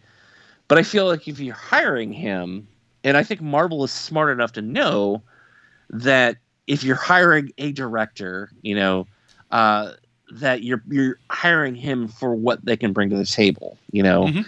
um, obviously yeah. Edgar Wright being the outlier. Well, I was going to say for good and But- for bad, like Chloe Zhao, they brought in for the Eternals for a reason, and there's a lot there you can see Right. that she brought to it. We, we talked about that, but they hired her for a reason, you know. So yeah, I see what you're saying. yeah, it's just odd to me, you know, because Sam Raimi, I think, flourished making the Spider-Man movies. I think that you know, uh, it was great that when he finished, he was like, you know what, I want to make um, this small budget horror film, and I want to get back to my roots and not have to worry about decisions about like you know billions and or millions and millions of dollars. Um, but it was a question that I wanted to pose to you is is that do you think that like and you're more familiar with Eggers' work than I have. I, I own The Witch. I still haven't watched it because I'm like, I need to be in the right headspace to watch this because I know that it's going to mess me up. Um, I have not seen The Lighthouse. I've heard mixed reviews on it. Um, I am interested in seeing The Northman. It scares me a little bit that everyone's so over the moon on it because I'm like, oh god, everybody loves it. I'm going to hate it. Um, that's just my natural fear, though. I'm always worried about being the odd man out. That in mind, do you do you honestly think that? I don't. I think that if you get Sam Raimi for for your Doctor Strange two, you're getting it because he's he's. You know, you you get him because he's Sam Raimi. You get James Gunn because he's James Gunn. Yeah. You get Taika Waititi because they're white Taika Waititi. I don't think that somebody's credit as a director should a be hurt because they do a Marvel movie, but also it it seems that's a that comment, and it's from somebody who I like. I don't mean to throw that person on the bus, but um, it was just it- when they said it, I was like, oh, that seems like you're just shitting on Marvel because it's easy. You know, Yeah, uh, that's fair. And that's a whole other discussion. I know, but Well, so okay, here now you go. No, now I go. So, um, uh, two things. One, um, this is not the first time Serenity was brought up today for me. it was weird because um, I, I while I was working today, um, one one of uh, my coworkers mentioned like, oh, I like I she, she was like, I just want to say thank you to everybody uh, for. She's like, I'm not a Star Wars person, and how like our our chat that we have on our team because we all work virtually.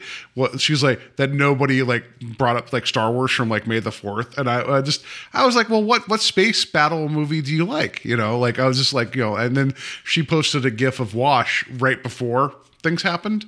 You know, in Serenity, and I just like I reacted sadly. She's like, "You don't like Firefly?" I'm like, "Oh no, no, no, no! I love Firefly. I'm just sad for Wash." You know, so and, and then, then she made the comment here like um you know how do how do reavers uh clean their spears they run it through the wash which you know anyway spoiler everybody Oh,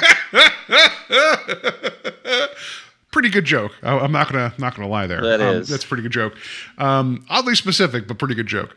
Uh so no in terms of like i think there's also the negative like well it's just like Raimi brings his Raiminess to us. So i'm like yeah that's why you hired him. This is supposed to be more of a horror like like whatever film. Like it just I- you know, I want to be like, you understand this is the guy that kind of um like kind of set the stage for like the modern superhero movie. Like just calm down, you know, like if we didn't have the first two and some parts of three Spider-Man films, we wouldn't be where we're at. You know? So I'm excited for this. I like I said I've heard middling things. Um again, you can't please everybody. I mean, you know, but um I, just sure. Let's just see what happens. Let's get weird. And I think Sam Raimi does weird in a lot of fun ways, right? And I mean, my God, like speaking to the testament of the Sam Raimi, um, you know, you we just had No Way Home, Spider-Man No Way Home. We had two of the best villains, the two of the best Spider-Man villains, come back in that film and have significant um, impact in that movie, right? Like you wouldn't you wouldn't have No Way Home without Sam Raimi. So whatever. I I just, I, I just, I figured we bring that up, but we're going to get into this more next week. So I just, I figured that was worthy of a topic, and I think your points are interesting too. I think that you know, not that I'm saying David Eggers is going to do a Marvel film, but could you imagine if, like, I, I don't think they have the the live screen, um, live screen, the like the the movie rights to do a Conan film, but if they could do a David Eggers Conan film, I'd be like, yes, like bring it to me, you know, like you know, whatever, right? Like just get get weird and, and like get dark, you know, like but whatever. Like you you hire the people that you think are going to to to be the best to bring that vision to to light, right? And and if he ever like, there's there's nothing saying that he's ever signed up to do anything because he's going. I think he's going to march to his own drum. Good on him, you know. Um, so whatever. Anyway, uh, yeah, I'm sure we'll get into this more next week when we actually see the film and see the Raimi influences, right? If there isn't a lot of quick cuts of people's faces and that somebody goes to a woodshed for a chainsaw, they've missed out. I'm kidding. That's not going to happen. But do you think Bruce Campbell's going to show up? Do you think Bruce Campbell's going to show up in any fashion? That'd be funny if they got. uh, I mean, if we want to, you know, place a bet right now, uh, yeah, Bruce Campbell's in there. do you think the old, the was it the old '88 is going to show up? Do you think the car's going to show up for a second? Do you think it's going to show up somewhere? Yeah, yeah, I do. Do you think? I think those two things will show up. I wouldn't be surprised if he didn't show up as some sort of like Doctor Strange variant or you know uh, some weird character that you know Sam Raimi has an affinity for. Where he's Yeah. like Stilt Man. Can I get Stilt Man in here? And they're like, Who's Stilt Man? And he's like, he's a Daredevil villain. And they're like, oh, okay. sure. Yeah, but okay, You know, so Bruce Campbell showing up, right? Okay, the, the car showing up, uh, Ted Raimi showing up. Come on, I think that like we had a bingo card, right? And then then the third thing, what what do you think the odds are of Jeffrey Combs showing up kind of as Doctor Mordrid? What do you think the odds are of that? I've never seen Doctor Mordrid, but how great would that be? How great would that be if they had him showing up like adjacent too, right? How amazing would that be?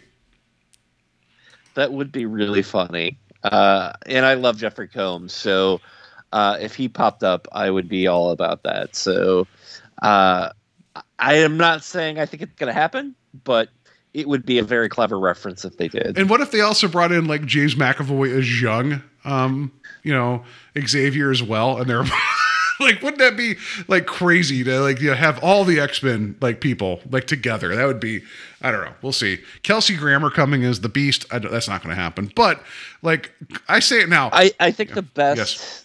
I'll, I'll give Deadpool 2 this. It's got the best X Men cameo ever, where they're in the room and they just close the door.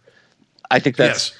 I, I don't think you can top that. So That's fair, but you know we got to get some Doctor Mordrid in here. Just that would be Jeffrey Combs showing up in some fashion. I know it's not going to happen, but if it does, I'm going to do everything in my power to not just jump up in the theater and scream at, like at the at the theater, and be like yeah, you know whatever. Anyway, I'll be that guy that ruins the movie going experience for everybody else. So. Um, there we go. That's going to be our bets, you know. Um, also, well, okay, here. Also, two other things here. The odds that Tom Cruise is going to show up as superior, superior Iron Man. What do you think the odds of that, showing up? You know, I know it's been talked about a lot. I think that if if it if it is uh, a cameo, they've kept it really under locks, lock and And, key. and what about uh, not- what about Jim from The Office showing up as Captain America too? What do you what do you think about that? What do you think the odds of that too?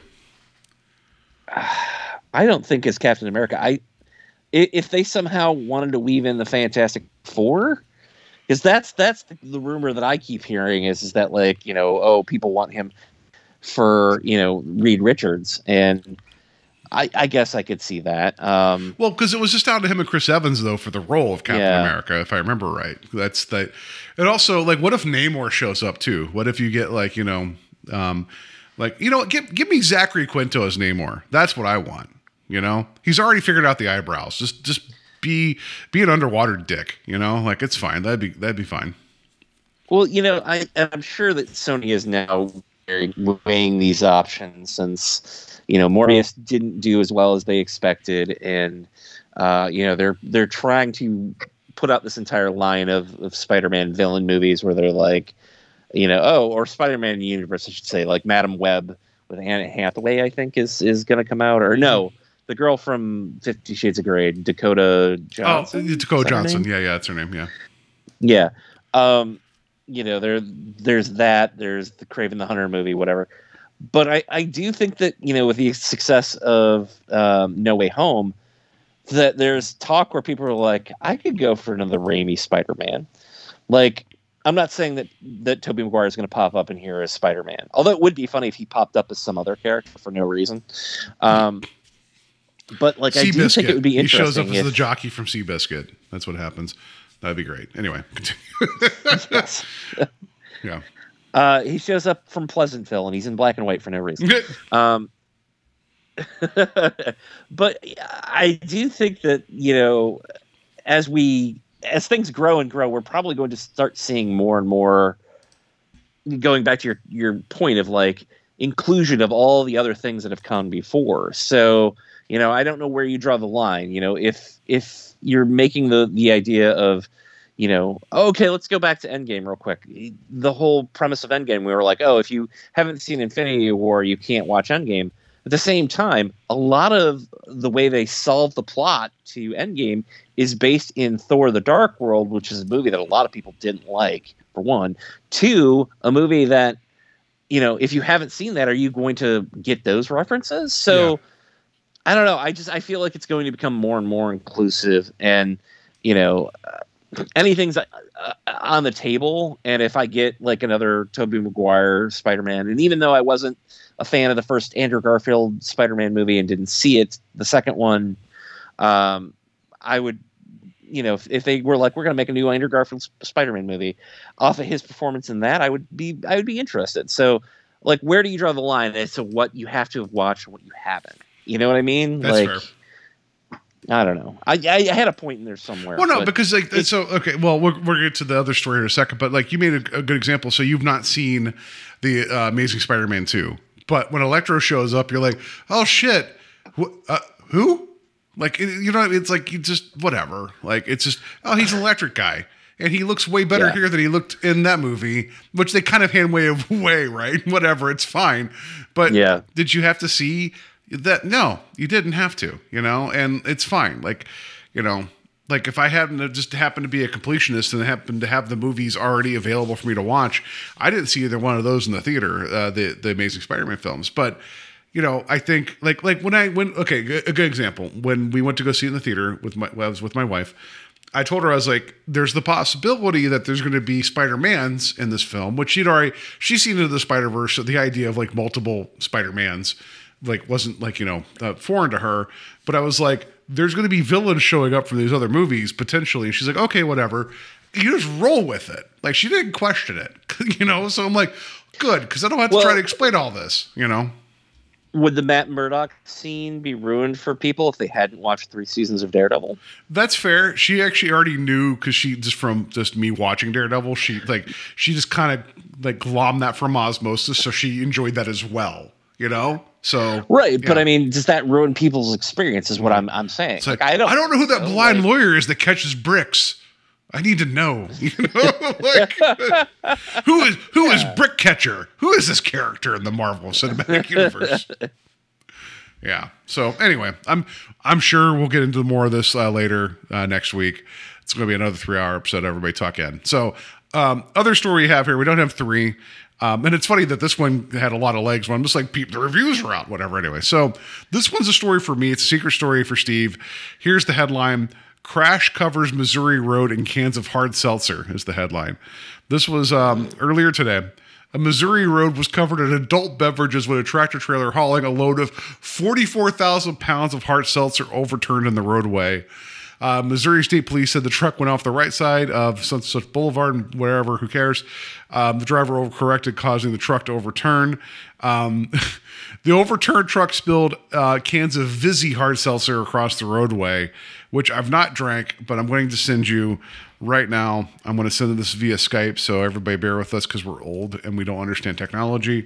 I'm going to send you the link so you can see the photo of of the sadness of this because you know I drink the hard seltzers and just seeing all of this like I feel like this would have been with like this would have been my moment with Homer and the um the truck full of sugar. I feel like this would have been my moment. Oh no! yeah, that's a. I'm looking at the photo now.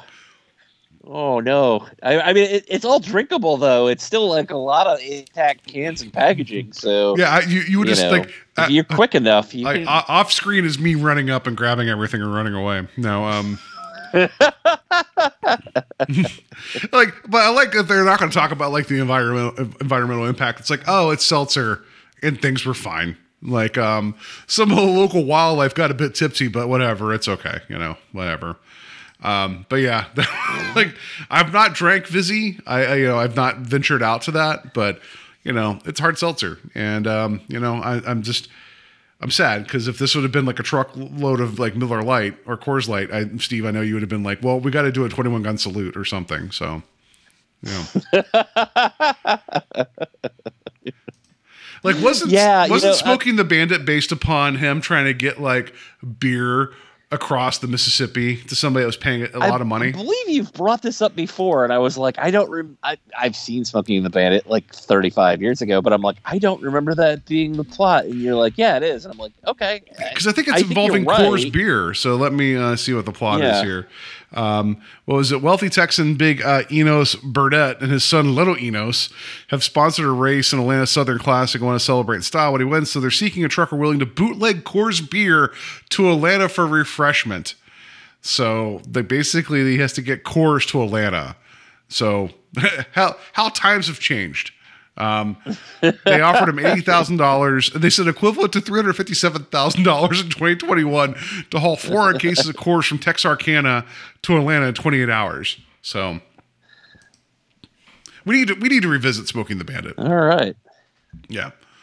All And- right. Yeah. and drink Coors and eat weird weird food. But anyway, I just wanted to share my tragedy story of um, seltzers.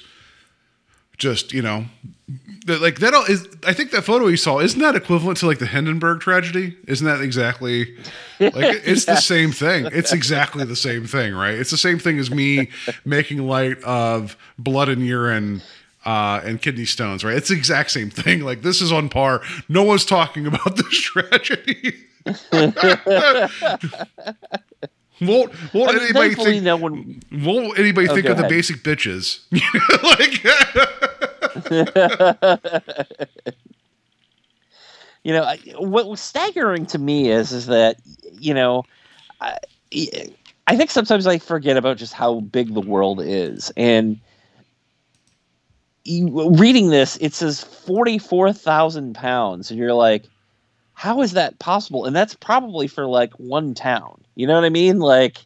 It's not like that was going to like numerous states and and you know probably supplying a lot of alcohol to a lot of people. And it's just like it's it's it's probably a drop in the bucket you know?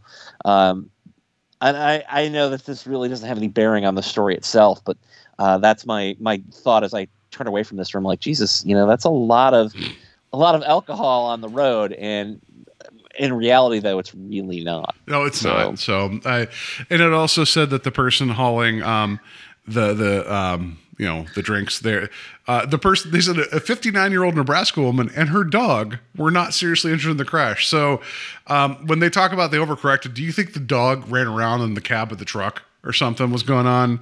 Like, do you think there was some like uh, shenanigans going on when that happened? oh yeah he probably saw another dog and started flipping out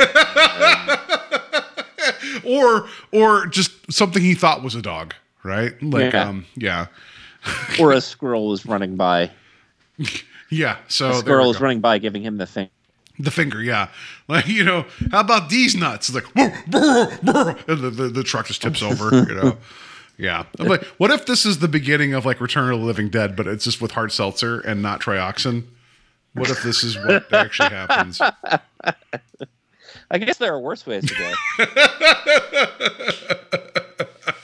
All right, so that's your news. Uh, some speculation about Doctor Strange and the Multiverse of Madness, and some seltzers. Um, some hard seltzers took a hard fall, and um, and and no joy was had. Right, like because what's going to happen is every one of those packages that aren't even damaged are going to get destroyed because you can't, in good conscience, like deliver them. Right, they, they're all going to get destroyed. Um, Yeah. But but maybe the police were like, some of this is evidence and then that's it. Like, they, like it just goes away, right? Like they, they take it to their secret cocaine room that they have, right? And they're like, oh, okay, like we're just going to party a little bit tonight. You know, who knows, right? So, um, so yeah, Their that, secret cocaine room. that, yeah, you know, like what what is it? Um, civil forfeiture. Yeah, you know they have a room full of shit that they take, right? Like let's just be honest. We know that's the truth. Um, oh, look at me getting dark and real there for a second. So, um, so yeah, there you go. That's that's our news. Um, now let's get on to our um, our feature presentation about surviving SuperCon and how we survived Fan Expo. That's not news. No, wrong button. Wrong. Hooray denied. And now for our feature presentation. For this week's feature presentation, we're going to be talking about the 2019 documentary Surviving SuperCon, and we're also going to be talking about our, our experiences at Fan Expo Cleveland, which happened just this past weekend. Uh, the, the main reason that I wanted to talk about this is that I, I've done over the last 10 to 15 years. Well, okay, if we're talking about lifetime, I've at least been to 50 different conventions. I can say that as a professional, I've probably done at least 10 to 15 different conventions. And I always think of it in terms of me as the person who's at a table. And I try to also think of it as the person who is, you know, walking around the convention. You know, I try to keep in, in mind the people who are going to be there, what they're interested in, you know, and ways to engage them. Um, for this, though, the thing that I thought was the most fascinating as- aspect of this documentary, which I had previously watched, was that it covers the behind the scenes, and it's not like oh, you know, there's there's some melodrama to it, but a lot of it is just like here are all the things that go wrong whenever somebody's trying to plan a convention, or you know how hard somebody might have to work to actually do this. Which, as somebody who often has a table at conventions, I never really give that much cons- much thought. I was going to say concern, but that's not the. I don't think about it at all. Is is basically what I'm saying. So this documentary got me to think about like, oh, you know what? There are other people who are involved. You know that are managing this whole thing and trying to keep it together. And all my bitches and complaints, and not that I have a lot of them, mind you, but uh, when it comes to conventions, there are certain things that you run into that I either happen over and over again, or sometimes are specific to con to con.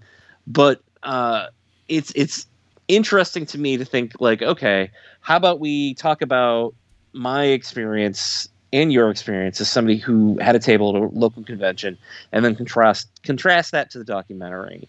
Um, so as we start out here, I just want to guys give you guys a little bit of background on what goes into having a table at a convention like this, and I'm talking an artist alley table. Um, if you're somebody who has a big booth with toys and stuff like that, they're not paying uh, artist alley table prices. They're paying premium dollars to be in those positions. So um, I think I heard someone say that one of the booths at Fan Expo was a couple thousand dollars for that specific spot Hmm. uh, because of the amount of like area that they had where they were located. I don't know if that's true or not, but just to give you an idea, like I'm giving it to you from the lowest guy on the totem pole. The Artist Alley, and I'm not saying that to be self-deprecating. I'm saying that Artist Alley, unfortunately, for being what started conventions in a lot of ways, comics, uh, Artist Alley is sort of like the lesser of the attractions, I guess is the best way of putting it for conventions. So, um, and it's also the cheapest table that you can get at a, at a convention. And when I say cheap, you may actually, after you hear some of the things that I'm going to tell you, go, oh, wow, that's not really that cheap. So, to start off, uh, I want to cover. There was a timeline for this convention that I kind of documented. Um, that I kind of I want to cover um, how it goes from me discovering that this convention actually exists to inquiring about it to you know actually sh- having my table there and, and being there last weekend. So that timeline starts on March 15th. I submit through the Fan Expo website my application to have a table there under the Saturday Night Slasher. Typically, with most of these deals, guys, they usually include two chairs and two badges and a table. And tables either usually six or eight feet long. These tables happen to be six feet as opposed to eight feet. Uh, so it is a smaller space, but you you typically will get two chairs and, and two badges for the convention for all weekend as an exhibitor. Um, but I, I apply. Oh, okay. So let me go back. I actually didn't know that this show was even happening. Uh, whereas I feel like I, I'm well aware of a lot of other conventions that are coming, um, and I don't want to put this at the feet of of Cleveland Fan Expo, but I feel like it just came out of nowhere. I feel like they didn't really get the word out on it, and that's not to say that turnout wasn't great for that show because I've done sh- shows with way worse turnout, but I was surprised that a show coming to Cleveland uh, that was taking over Wizard World happening in you know a month and a half from the time that I find out about it was surprising. Like I, I should have known about the show like last year if they were doing their job right. And that's not me taking them to task. It's just that like if if there'd been more marketing, I guess, for the show, uh, that would have been. I would have known about it way sooner. We'll put it that way. And I, I honestly didn't know about it until I think it was former co-host Joe who brought it up. Well, Am I right on that, Paul? I think you're right. because I feel like it was in our team chat or yeah, our team chat, uh, work chat, work chat, Yeah, group like, chat. I mean, we're all we all Um, work together as friends. Not we no, all- we don't. No, yeah. we're all working to try and make this threesome work. Um, The one rule is no No, I- eye contact. That's the one thing we've done a good job at. But continue, please. Yeah. so March fifteenth, I, I submit my application online through their website, and typically you you hear back about conventions. It, if they're going to give you a table or not, or if they actually have space available, usually within a week. Um, the, most conventions want their money right away. So if they can get your whatever you're paying for your your table spot ASAP, they're going to take it. So I was I was surprised, you know, uh, that you know I, I submit my application and I get a response that's basically we've received your application and our team will be looking it over. When the application is all good to go, you'll receive an email confirming your approval with a contract. So I'm like, okay, they'll send me a contract and tell me all the specifics of the show. I'll I'll just wait. And by the end of the first week of April, I was absolutely convinced. I'm like, well, this show's just not going to happen for us. It's, which is fine. It wasn't like I was dying to get into the show, but initially I was like, okay, you know, it's just not going to be a thing. April 7th, I get an email that says, We're looking forward to seeing you at Fan Expo Cleveland. Uh, your booth number at the show is is blah blah blah. So I see this and I'm like, I never got a contract. I never paid anything. There's something wrong here. So the same day, April 7th, I send an email and I say to them, you know, hey, um, I received an email listing my table space for Fan Expo Cleveland. However, I never received a contract. The only email I actually received was in response to my application, which stated I'd be receiving a contract um, and that I was waiting for approval. I said, so I'm like, I'm just curious if I was included in this email by mistake or if a contract will be emailed to me shortly. You know, please, please let me know at your earliest convenience. Uh, the next day, I do get an email back that says, Things are always evolving over here. Your email and table number is a confirmation of your approval. We will be moving away from DocuSigned contracts moving forward. DocuSign is just basically the form that they make you fill out to apply to be a vendor. So I'm like, okay, great. And I'm waiting for them to be, hey, send us your payment via these options PayPal, you know, MasterCard, Visa, um, Venmo, whatever. Like typically they'll send you the terms of, of payment. And this far out for or this close to a show, you know, they don't want you sending a check via snail mail. Mm-hmm. Um, so they'll they'll typically like try and get your money as quickly and as the most efficiently way that they can. Um, so I get an email um, on the 17th and I they still haven't billed me yet. They, there's no I haven't paid for it, and I get an email that says, due to a logistics change in the floor plan, your new booth number is A610.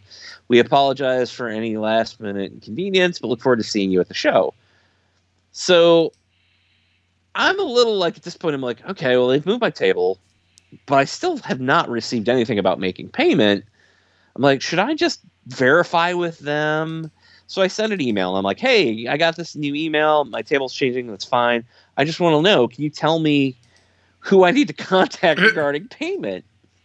And I get an email the next day that says, uh, you know, there have been system uh, systems issues being worked on recently. Will have capabilities to take payments on site. Apologize. Apologies for any inconvenience.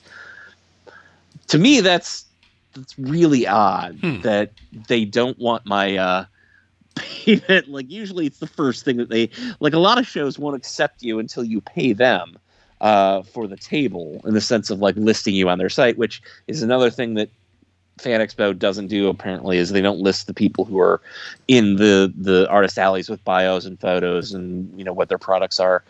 A lot of conventions do. Apparently that's not a thing that fan expo does but i'm i'm used to that being a an option, uh, not an option, uh, being a feature is like I guess a better way of putting it. So um, that leads us to uh, two days before the convention, which is uh, that would have been the 26th or yeah, I believe it was the 26th. Uh, I get a, a, a, voicemail from uh, a number that I don't know, and uh, I go, I go to look listen to it, and it yeah, it was from April 27th. My apologies, April 27th. I'll just read you the transcription here. Hopefully, there were no uh, no issues with the transcription, but uh, this is two days before the show, guys, mind you. Hi, Stephen. This is Alex with uh, Fan Expo, and just wanted to connect with you on the last minute details uh, for the show. A lot of our last minute clients applied within the last 30 to 45 days, which I'm probably right around that 45 day, day mark. Um, he says, and they didn't get notices they were accepted. Uh, we do have you coming to the show. And you have been placed in an artist alley. Um, if you're coming, you don't need to confirm, but please call me back at blah blah blah. So we're two days away from the show, and they're not even sure if I'm coming. Which yeah. I'm like, that's really odd. Like, particularly when you think of I could have just not shown up and they'd have been out their their their table fees because I never paid. You know, I could have easily not even done the show and just been like, you know what, maybe I don't feel like going. I'm not doing this now. Um, that's an unusual part of my experience with conventions as well. So, um, as I've I've talked about a little bit about my experience with just getting the table, and I kind of want to give you guys a little bit of a you know behind the scenes on that. But next, I want to talk about the financial part of it. And I, I know I'm going long here, Paul, um, but uh, hopefully you'll bear with me just a little bit longer, just because I think this is good information as well. I mean, I- So when you guys going uh, along, hear me talk- really going along, going along. Uh, continue, please. No, you have the floor, Steve. Yes. it's a very long uh, intro to an episode, um, but I just I, I wanted to me- make mention of you know I'm going to be upfront about what I pay for things. You know, um, the table itself, which apparently, if you had paid last year, which I didn't even know the convention was going to be a thing last year, uh, they had a, a cheaper rate for the um, artist alley tables, and uh, uh, what I was uh, ended up paying was two hundred and eighty dollars, and I I paid that the day I walked into the convention and got my badge to get to my table. And what's funny is I actually I didn't actually pay it right away. I they gave me my badges. I walked away, started heading to my table, start setting stuff up. The guy who had helped me 20 minutes previously, he's like, uh, "Hey, can you come back to the booth with me? Um, it seems we don't have your payment." And I'm like, "Yeah, yeah, you know, I wasn't going to offer that up. You know, I wasn't going to be like, you know, I'm there now, so I'm just I'm still assuming at some point I'm going to get some sort of, you know, invoice from them via email to make a payment." So I didn't say anything, but you know, I was like, "Oh yeah, yeah, it's fine." So we go back. I, I'm charged in my table space for the weekend, uh, which the show ran technically Friday from four to nine. However, they gave VIP access two hours early. Um, and it, it- this is again not a disparaging comment from myself or anyone in Artist Alley, but the people who are VIPs aren't running in to get to Artist Alley. That's not like they're like, I'm gonna go to Artist Alley and buy some independent comic first. no, they're looking to get access to either you know exclusives for the show, toys, celebrities, whatever. They're they're not running to Artist Alley. So you know that's from two to nine. That's seven hours on Friday. Uh, the show on Saturday was nine thirty in the morning for VIP access, and then everybody else got in at ten or ten thirty. I don't remember, and that ran until seven. So you you're, you've got a, a good solid, close to ten hours on the floor for for that day. Um, and then Sunday was nine thirty to five o'clock. Um, and if if you're if you're not packing up uh, before five o'clock on that day, like you must be doing really well. Like you must still have people at your table. But usually you'll start seeing people packing up their stuff earlier. But you know, for an entire weekend, you know, you're paying for essentially, you know, maybe 20 hours of exposure to audiences. We'll put it that way. Um, so for the weekend, my table for the two badges, the table, two chairs. By the way, the most uncomfortable chair I've ever sat in. Oh my gosh. Um, yes. yeah, we'll talk about that as well. Uh, Two hundred and eighty dollars is what I spent for that table. So, with that in mind, now now typically, you know, um, if, if if Ryan and I are, are doing convention together, and we're going to be there the whole time, you know, we'll split the cost. So that can be broken down, you know, by the, the two people who are having the table there. But you know, I I- I wanted to do the show, and he was only available for part of it. I'm not going to make him pay me for a show that he wasn't really on it, wasn't really on his schedule, and wasn't something that he uh, uh, even was going to be available for some of. So, uh, two hundred eighty dollars is what I pay for the table. And my apologies if I didn't say this earlier. The people who got that early rate would have paid two fifty. Uh, so um, I think I, I went into the details of the amount of hours that you get for the table, but it was 250 if you paid before uh, December, and then anybody after was 280. I want to also make mention though, when I went up to make that payment that the gentleman was going to take, uh, they're like, "Okay, that'll be four hundred and twenty-five dollars." I was like, "What?" And I, What? mean, like, I, I could not at my head just I was what? And they're like, yeah, I show 425. I'm like, I was 280 when I uh, submitted my you know, uh, application, and you know, not having it, I, w- I was easily going to go to war over this if I had to.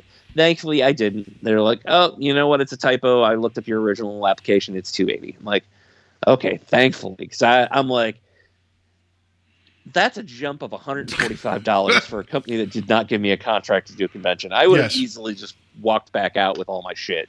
Like that would have. but you know that gives you a little bit of an idea of what somebody's going to pay for tables. And some tables, some conventions are a lot more than just 280. So I'm putting that out there as well. Next, I had to pay for parking all three days. Not a big deal. Usually, I'm staying at a hotel that's connected to a convention, so I get free parking. So it's not usually a factor, but it was ten dollars for me each day. So I paid thirty dollars for the parking. Um, because I have moved, I initially, when I was doing this convention, thought to myself, "Oh, I, I can just drive home every night. You know, it's not a big deal to me to drive home an No. hour because I do it for work right now, anyways." And my wife smartly said, "You know what? Why don't you give yourself a break and get yourself a hotel room for the weekend?" And I was like, "All right, that's that's a good idea. Why don't I'll do that?" So I looked at the the um, prices of the the hotels that are downtown Cleveland, and there is one that's specifically connected to the convention center. I don't remember which one it was. I think it might be a, about a Hilton. Um, but uh, their room block for the convention specials were already sold out, um, and they were in the, if I remember correctly, somewhere between two fifty and three hundred dollars a night. Oh Jesus Christ! Uh, We've paid less Yeah, for uh, Vegas for like when we're Yeah. yeah. Wow. I couldn't believe how high priced that was, and that was because there's a um, Holiday Inn down that way that was like over two hundred. The I looked at all the hotels within the the area, um, and I was like, "Well, I'm not paying this. I'll drive home. There's no way I'm spending this." So I looked, and I was like, "Well, what's the cheapest hotel I can find?" And it was a Red Roof Inn that was in Middleburg Heights, which is 15, 20 minute drive away from the convention center. It was actually a very easy drive because that was the thing that worried me. I was like, uh, it's just going to be a pain in the ass drive to get to the hotel from the convention center and vice versa. It was actually a pretty painless drive as far as getting to and from. But I paid 160. I'm sorry, 137.46 for two nights of a hotel, Okay, and that just so- tells you. All right, you let me let me uh, grab a calculator I- here. So okay, so so far, let me let me do some math here. This is my not my strong suit. Um, so we have uh, you said uh, two eighty for your table, um, and they said thirty for parking, and then what was the total for the hotel? Um, $137. One thirty seven. All right, so continue. So uh, those are the major expenses. Now, there's also things like food, um, and Paul can attest to this. Um, Yeah, on Yeah. Sunday, I went and bought chicken fingers and fries, which were three chicken fingers and then a side of uh, the most inferior cut of all potatoes, the the uh, crinkle cut. yeah. So we we can agree on Uh, that. Yes. this doesn't include a drink. It doesn't anything like that. It's just three chicken tenders or chicken fingers and some crinkle cut fries. Fourteen dollars. Okay, so fourteen dollars, and then you bought a soda, which was like four dollars. It was four dollars and thirty four cents. Oh, four where I'm like- okay, there we go. I'm like, no, I just I remember like four dollars and thirty four cents. Now, obviously, that wasn't the only thing I ate that weekend. I also, you know, the night of when I got back to towards the hotel at the end of the night, Friday, I went to a Five Guys, which apparently has also increased its prices uh, since I was last there because uh, I got the uh, double with uh, bacon, which I was expecting to be, you know, a good chunk change and just a regular fry. And yes, they dump a whole bunch of fries in your bag. It is you get a lot for what you get, but it was eighteen dollars. Usually, I, I I think I pay like thirteen or fourteen for that. So I was like, wow, that that that seemed to have gone up. Um, and then I also went to Target that day beforehand to buy things like peanut butter crackers and candy and Pringles so that I'd have something to eat at the table so that I would not go and spend ridiculous amounts like $14 on a order of chicken fingers. So the numbers that I'm giving you so far are just that's nothing like food or if I want to go meet somebody whether it be a celebrity or an artist and buy something from them, you know, that's granted that's recreational money but still, well, okay. So paying can you give me already. give me a rough estimate what you spent at Target on candy as an adult and uh, peanut butter crackers? um, well, I had I did grab other things, so but I'm gonna guess probably twelve to fifteen dollars, just because I Okay. bought an assortment of a bunch of different We'll, things. say, we'll just say fifteen uh, on the high I was end. like- All right, so we got fifteen. yeah, and then you spent money on vendors. I mean, I understand that. Okay, like aside from you did buy uh, gifts for your wife. Let's let's let's not factor that yes. in. That's No, yeah, that was no, going to happen uh, regardless. So what else did you spend money on? So um, I met Tony Harris, who is uh, interesting to me. That you're he's an artist that you like uh, one of his pieces of work that I have not read, and you adore that comic. And uh, I have read a comic of his that I love and adore uh, that you have not read either. So Yeah. it's interesting. We had we both had a love of Tony Harris's artwork For different for different reasons. comics. Yeah. Yeah. Yeah. Uh, for Paul, it was uh, Ex Machina, and for me, it was Starman. I, I love the '90s Starman. So uh, when I went to his table, I initially was like, oh, you know, I don't know what I want, and you know, I, do I get another print? Do I not? Because you know, I'm still putting stuff up at our house, and I'm like, I'm running out of wall room. Um, but I looked over and he had a, a sketchbook, and I was like, "Oh, it's twenty dollars sketchbook. This is great because I get the best of both worlds. I get a lot of his art uh, and something unique that I can look at anytime I want, as opposed to, you know, excuse me, just a. Uh, uh, this is shitty of me to say this because the next part is going to make me sound like a real ass. No, asshole. no, to continue, please. Um, let, let me deliver that. yes. That's funny. okay. I passed on buying a piece of uh, a, a print of his artwork because it was just like I don't know where I'd put this, and I love his artwork so much. I'd rather just have a book of his art as opposed to a, a pen uh, or, or a print. And then Paul, you tell your side of the story. no, so you spent twenty dollars on an art book, right? Is what you're saying for him, right? Yes, and I mean Okay. he's not the only person that I met, but Okay, no, no, continue. no, do you want me to go through the other people? Yeah, I just, I'm, I'm what I spent? because I'm, I, I'm, Okay. I, I have a running total that you're going to be sad when we get to the end here. So I continue, please. Okay. So um, after that, I, I met um, comic book uh, artist by the name of Jonathan Jonathan Glapion. I hope I'm saying his last name correctly. Um, he's primarily known as an inker, but uh, he does a little bit of everything. Uh, he was the inker for uh, a lot of Greg Capullo's work on Batman, and uh, he he was an artist who I followed on YouTube. Um, but he hasn't posted a new video in like I don't know four or five years. And I mentioned that to him. I'm like, you know, I discovered your work through YouTube. So uh, not like I'd never heard of Batman, but I was unaware of him You before like, that. I just, there's a Uh, guy named the Batman. I did like,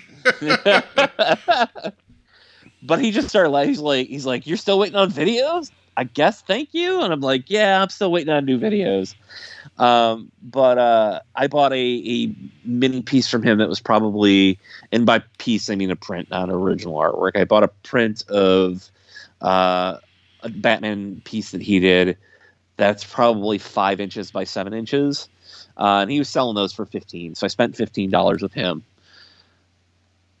okay. and then if No, there's If one other artist that you met. about- yeah, you met another artist that you talked. Yes, because- there yeah. is. I was just trying to think if I, I spent any other money that wasn't dedicated to Kathy at the convention. Well, because you also bought a bunch of think so, comics so too. You brought one- over you brought over a slew of books that you went over like searching. Yeah, around. so I did. Um, so there was one thing that I was going to get signed by this uh, legendary artist by the name of Mark. Uh, I almost said Kevin Maguire. I don't know why I almost said Mark McGwire because well, because you Yeah, love you love hitting dingers. You love dingers. Yeah. right. You know, You love you love what was it? Uh, the, I was about to call them the Bang Bros. That's not like they were the Smash Brothers, right, or whatever it was. You know the Bang Bros, Yeah. Mark McGwire, and Bang Jose Bros, that's a different thing altogether. Just them on a bus. You don't question it. You don't question the Bang Bros. Yeah. Um, so Kevin Maguire, uh, legendary artist.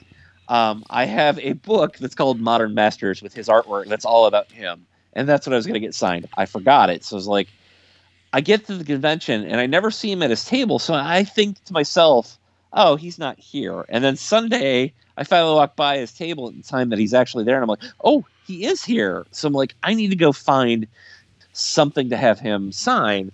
So I go back into the convention and start digging through bins and, eh, of comics. I, I actually stumble across this one guy who's got like just a ton of different uh, Justice League comics, and he had quite a few of the ones that Maguire had drawn, and they were two dollar boxes. So uh, I was like, oh, or two dollar issues, I should say. So I'm going through, and I'm I'm like, oh, I'm grabbing this one, I'm gonna grab this one, you know, and then I'll just decide which ones I want to get signed when I get back at the table. I, I I don't buy all Justice League comics by Kevin Maguire, but I probably buy mm, seven or eight uh, just Justice League comics. So that's about sixteen dollars there. But I end up getting to an even total of, of thirty by picking up some other weird things that not drawn by him. That I'm just like, oh, Deathlok number one. I've never read Deathlok. Oh, Deathlok number two. I guess I might as well get that because I'm getting number one. I've never read Evil Ernie in my entire life. There was a issue of Evil Evil Ernie. I'm like, you know what? I follow Brian Pulido, who's the creator of Evil Ernie. Um, I I've never read an Evil Ernie comic. I should I should check this out.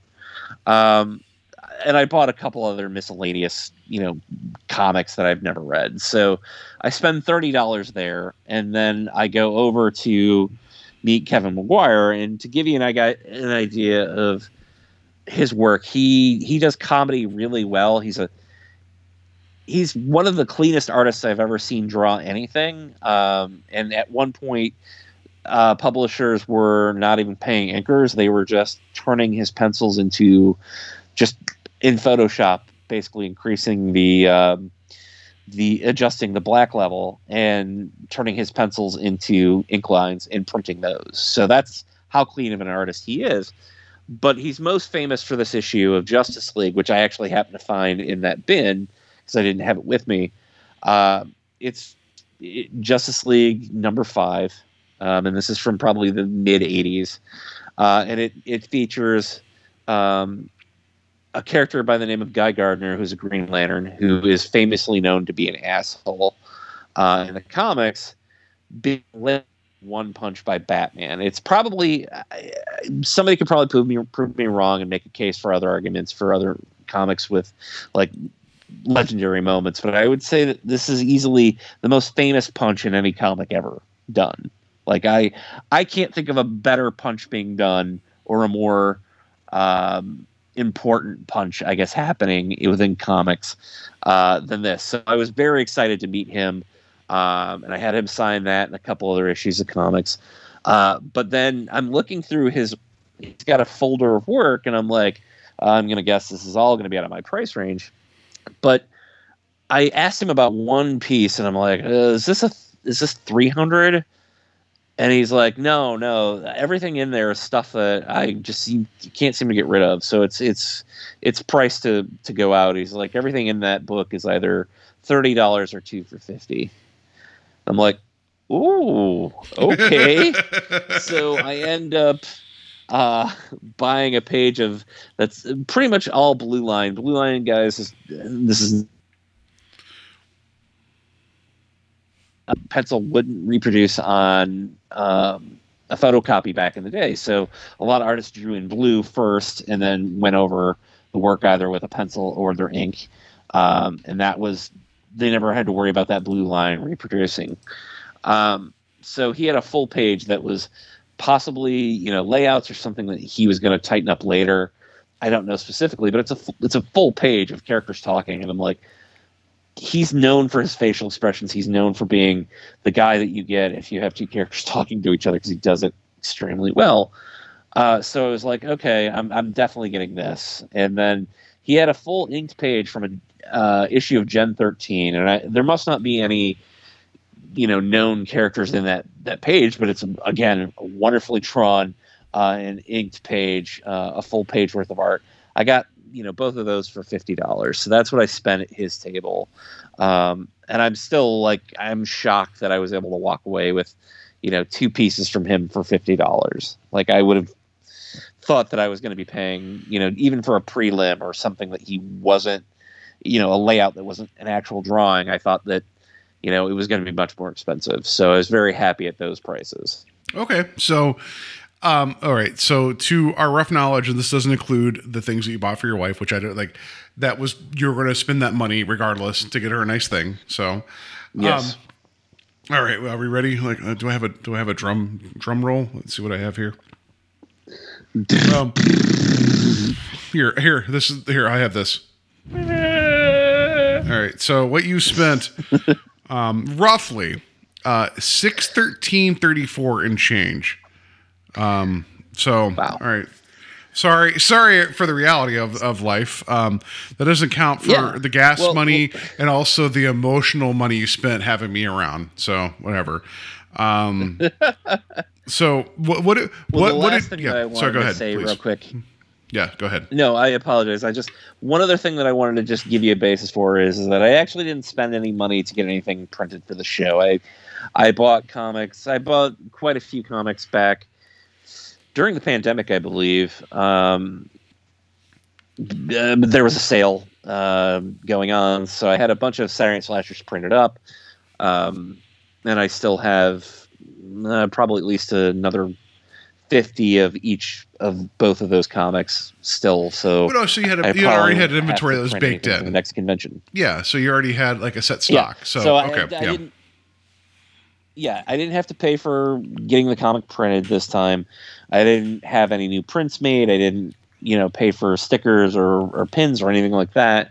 Um, the only thing that I had at this point beyond the table space and all that other stuff was was time. So there was nothing inventory wise that I spent. But I do, I will make just mention of this real quick, guys. Uh, the comic itself cost me about two dollars and eighty five cents to get printed. So I just wanted to throw that out. Okay, so um, what was your rough take? Like, you know, just I'm curious. So I had a couple commissions. I had some sketch card commissions, which I only charged ten dollars for those, So that was two. um, and they were two kids. was it with two commissions was- or twenty? Okay. Continue. Yeah, and then I had somebody buy a uh, a sketch card that I had already done that was in a frame, so he bought that. So that takes me up to thirty, and then I have a commission that I'm working on for somebody that I couldn't complete at the convention. Uh, that is going to be another thirty five dollars. So uh, with that, and then sales of the comic, uh, I probably came in because I don't have the final numbers. I didn't sit down and, and redo inventory as far as what I sold, but my estimate is is that I'm going to come out right around close to breaking even for the table Okay. based on what I know I sold. Okay. So you're still upside down on hotel and everything else. Oh, yeah. You're saying okay. Mhm. Okay. Not not that I'm being like you lost money, but like but but to be fair though, let me let me throw this out there. Anytime anybody goes to a convention, you lose money. Like even if you're not selling, you know, you're going to go spend money, right? So that was like but thank you Oh, for yeah. sharing your costs and explaining where everything is because I think it's very important for people because anytime you go to a convention, you see somebody trying to like, you know, huck their wares they've already not like you you already talked about how you didn't have to make anything new for the show. That doesn't even account for the cost of what you've already produced you know? And there's and there's there's also the sweat equity of you and ryan making you know the comic. Like it's hard to quantify all that right? So just because you might sell you know x number of issues you know it's really really hard to like you know be like is, is it like did, did we break even? Did we go above? And it's not just you there's plenty of people there that like they're passionate about what they do and like did they come out ahead like ultimately we don't know mm-hmm. you know so i, I think thank you for sharing that And, and it- that's the yeah. thing. go ahead please Yeah, the reason I wanted to share it was was just a, and my apologies, I keep cutting you off. Uh, the, uh, the only reason I really wanted to share it was is to give just an honest opinion about not opinion because it's not an opinion, give you honest facts about what goes into doing a table at a show. Um, not all shows are going to be as high as this. There are shows that are higher. Um, but you know, Gem City, which we did last year and we will be doing again in July, uh, you know, that table was only seventy five dollars. You know, so it is a, a there is a scale depending upon size and, and type of show. But I just wanted to give a little bit of context, and I don't want to make it feel like, oh, feel bad for me, I lost money. I just want to give you guys the reality of what you're it, what it takes to you know money wise to try and do what we're doing at this level. You know, I I don't know how some people make it out of a convention and walk away with money. Hmm. As far as Right. at least as far as what I do, being an independent comic book art, you know, artist. I'm not I'm not selling a bunch of, you know, prints of, you know, copyrighted characters, you know, and I'm not passing judgment on that. I've I've done fan art prints as well, but um, I will say the gentleman who was next to me, you know, that was this entire thing, and like he was, you know, very sales aggressive. He was very worried about his numbers. Um, whereas I'm somebody who's just sitting there. I'm like, you know, there's a line in Chasing Amy where Alyssa says that if she feel if she sells two issues, she feels like John Grisham. That's kind of where I'm at. I know that I'm not. I'm not pushing, you know, something that's, you know, for everyone. I also know that I'm not uh, putting out a bunch of stuff of licensed characters. Yes, I'll do commissions. Yes, I have sketch cards. Um, yes, I, you know, in the past have done fan art pieces. But the main reason I'm there is because I want you to spend money on my comic. Now that I want you to spend money on my comic. Let me rephrase that. No, I want do. you to buy my no, comic, and you- read no, it, yeah, they're, and they're- discover, yes, yeah, like- and build an audience. You know, yeah, that, that, yeah, so like, I'm. I'm less focused on the money, as the gentleman next to me was like losing his mind the entire time because he was worried about making up uh, all of his you know money and making a profit. Well, uh, okay, so yes, like if if you're going to devote yourself to like this grind of like hucking your wares and going from show to show to show, and this is really living, I can understand there's a certain amount of stress level. Like, um, I would also tell him like, you know, like this is all well and good, and it, sounds like you have a lot of free, like not free time, but this is your passion. It's it's not a bad thing to have a nine to five. You know, like I would, like I don't know. We're both older, and like you know, I just want I want to go to people and be like, "Have you considered getting your insurance license? Have you thought about it? You know, like maybe maybe the art thing is like that's where you, you like you want to talk about sunk costs. Like I I, I, I like um you have spent more for your passion than I have spent for me buying equipment for the show and everything else. Like like this is not an apples to apples like comparison, right? But we've spent money like th- like the show doesn't make money. It's like, like I literally make it like we put it out for free. It literally doesn't make any money, right? Like I, I've never figured out that that um, way to make it make money. Um, so if that's the point, then why do I do it? It's because I want people to engage and have a good time, and I also want people to support you because you actually have a, a physical product that people should support. It's just if you're there, like like having a meltdown, which I'm not saying this person did, about like, oh, I need to pull good numbers for this. Then are you there for your art? Or are you there just to, I don't know, like that feels like a job to me then, and that's not fun. You know, like that's just me. Yeah. And I, I can say that that gentleman had mentioned that this was only his second convention. So I understand. Really, I didn't know that. That's Yeah. interesting. Yeah. Um, he said that he had worked, you know, a day job or worked. He was working creatively. I think. I think he was a graphic designer, and he, he had worked for somebody, you know, uh, ten years, and then he decided at some point to strike out on his own. Um, so I certainly understand it from that point of view. I, I get that, but I do also, and this kind of goes into the yeah, not everybody's interested in my comic, but at the same time, the convention is very much the wild west of copyright. I guess is the best way of putting it. Like anybody can buy a table That's fair. Yeah.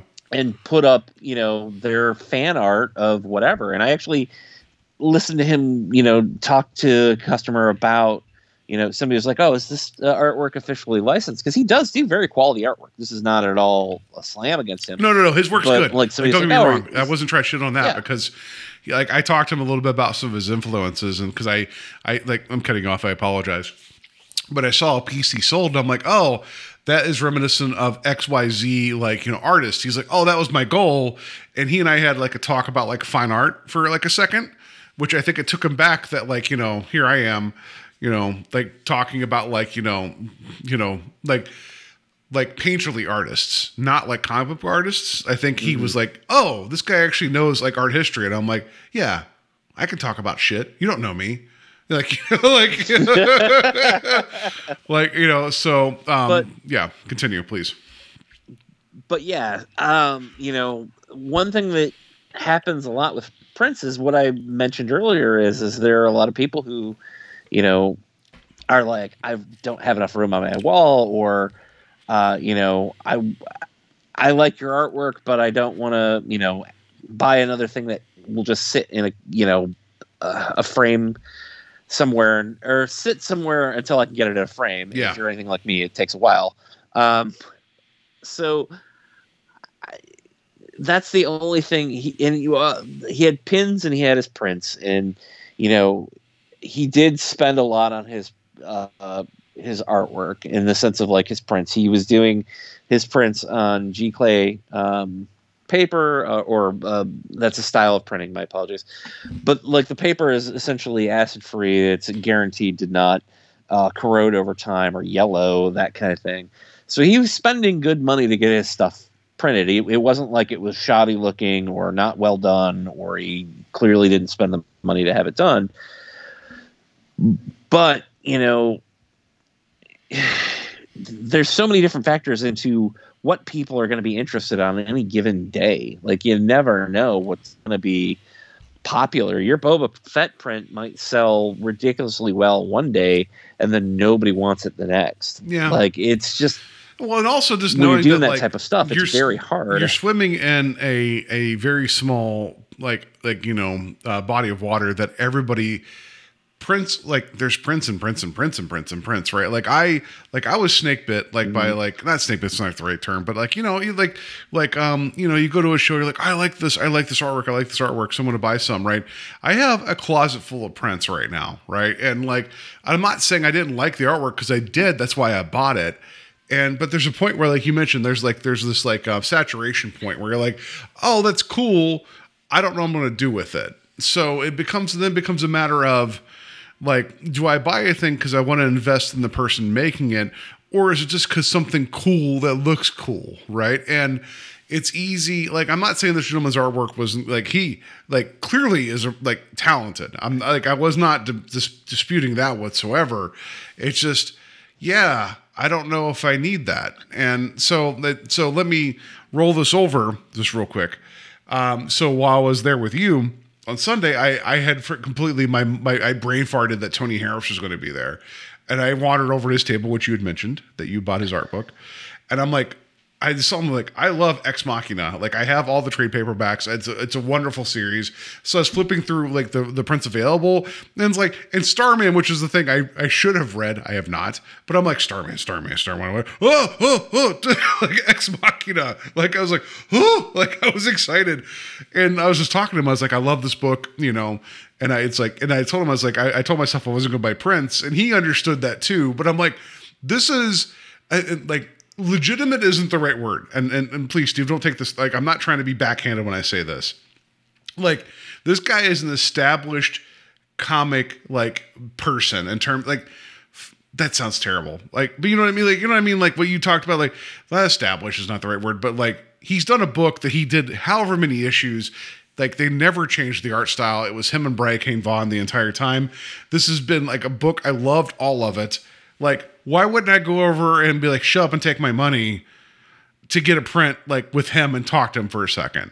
That's different than me walking up and be like, "Oh, that's Harley Quinn and she's sexy AF. Here's my money." Person I don't know.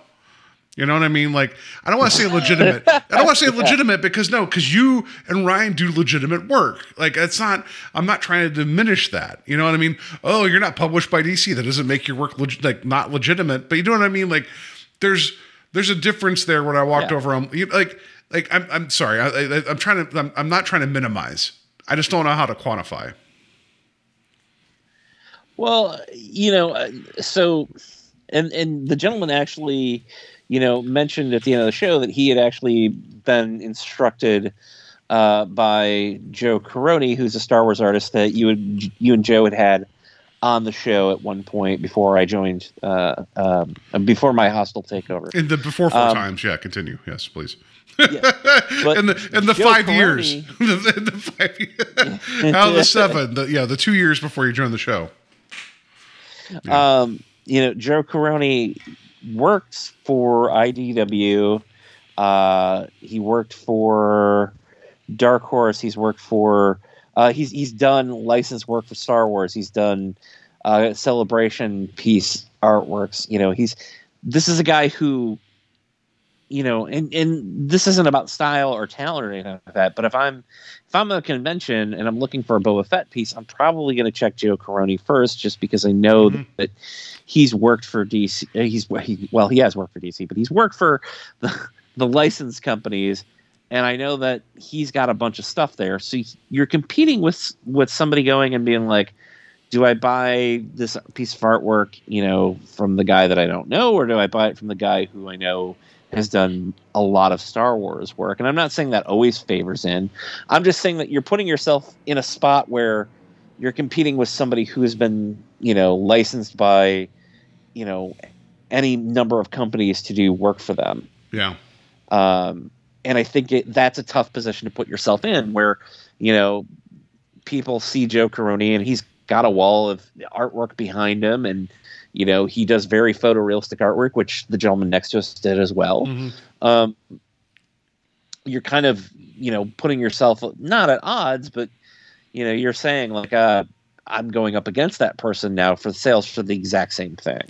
no, that's fair. And I'm No, not saying that my way of doing it is right either, just because yeah. people aren't knocking down the door to get a horror comic at a comic book convention either. Well, no, so we're, we're like I we're- just wanted to make that no, clear. I just That's want to not point out coming that, down. No, it's just we were like less than 100 feet away from Tony Harris.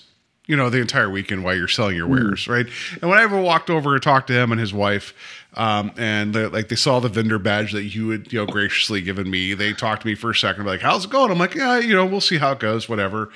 Um, but it's just like one of those things where it's like I wasn't going to buy prints, but I'm like, this guy made a book that I loved. The same thing we talking about the people you visited. I'm like, yeah, I'm going to own that, you know. But like if I walk by where it's people, it's like you don't. I don't know how to phrase it. Um, yeah, you do cool stuff, but I already have cool stuff. I think it's more meaningful. Like um, we didn't talk about this. Maybe we, did we talk about this briefly? for The Fog episode. Neal Adams passed away, um, and it was he was way more influential for you as a lover of comics and art stylings and everything. And I met him, and he- the same wizard world that you and I were both at. I don't think we knew each other at the time, and I didn't know him as a DC guy. And Joe had to be like, they had to kind of like nudge me in the like the ribs, and be like, "This guy's a big deal." I'm like, "Oh shit!" So I walked over and talked to him, and I got him to sign, um, like it was a print of Havoc, like the the issue of X Men where Havoc first showed up. Like that's the important stuff for me. It's like this guy's been influential in ways I didn't even know. Take my money. So it's hard for everybody else, like you know, hucking their wares, being like, you should come over and, and invest in this. And it's like, you know, someone someone's like, well, I'm not doing so well. It's like, are you showing you or are you showing them things that they know? Like I and you know, you know what I mean. Like I think there's a difference there, and I think for you, you have the harder road to travel because you're trying to get people to invest in the thing that you're doing that's on your own versus Star Wars or or comic books. You know, and so I know we did a cost breakdown. Um, but uh, like, and there was there was that table across from us the gentleman had like multiple books that was like this alternate history thing he was doing. I didn't talk to him, but it's like credit to him. He's doing his own thing and he's putting himself out there. I will give credit to that. And I'm not saying that the printmakers and the people that are doing like you know like oh you like you do you like Harley Quinn? Do you like Venom? What if they're together making out or whatever? I don't I don't know. I didn't not that I'm saying I saw that. I'm sure it exists but you know I think there's different there's a difference there. Yeah, and I also want to point out there was a girl who was on the other side of me. Uh, she was tabling there with her boyfriend, and you know, she um, did a lot of her own original stuff. She's somebody who, uh, and she actually, you know, said like, "This is my first convention." She's like, "I've been to conventions. This is my first time ever trying to sell anything." So everything to her was just like trying it out. Um, she had um, a very cute style, and I don't mean that to be. Please don't take that as disparaging or condescending. She just had a very I I want to say animated, but animated is not really the right word. Well, no, she no. had a, she a she, very she she told us we were talking to her. and She like her and her boyfriend were wonderful, and it was good. It was wonderful to talk to them. That she is like like she doesn't. She's wanting to be an illustrator for. She calls them picture books because if you call them children's books, there's a negative stereotype to that, which I agree. Right, and then she wants to Yeah. do more, not cartoony. I get. Well, I mean, it, it is a lot of animal stuff, and it's a little bit more it is more cute based that's not a that's not a negative. Because if you're skilled at what you do it still comes through. It isn't just her drawing like like chibi art or whatever and be like you like my things? No there there is talent there. Absolutely right? So yeah go ahead please. And and I so I was talking to her. I don't remember if you were there or not, but I was mentioning to her that her work reminded me of Katie Cook, and she needed to look up who Katie Cook was. And what was funny was she looked up Katie Katie Cook, and she's like, "I'm getting a lot of like you know um, OnlyFans girls." I'm like, "Oh shit!" I'm like, "No," I'm like. She's a comic book artist. I promise. Look up Katie Cook. Keep looking. She's like, "Is it Katie can draw?" I'm like, "Yes, it's Katie can draw." Look her up. or And katie can actually only fans I- just go like yeah. Uh, so I felt bad about that, Oh, but um, you know, that's it's like you might want to look at her and just see the stuff that she's doing because she's a real ridiculously popular artist, and I don't think your styles are that different.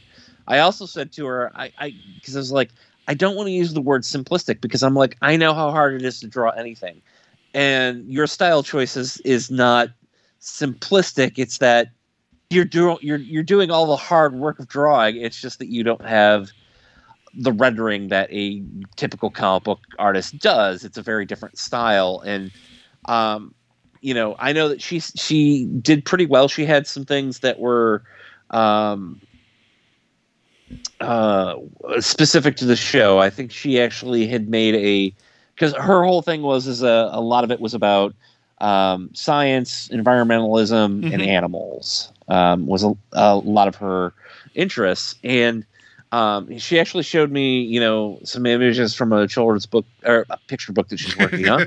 Um, that uh, I was like, wow, that's really great. Like, it's, it was a great work, really stunning stuff. Uh, and the fact that she's like 22 is also like, she's way better than I was at that age.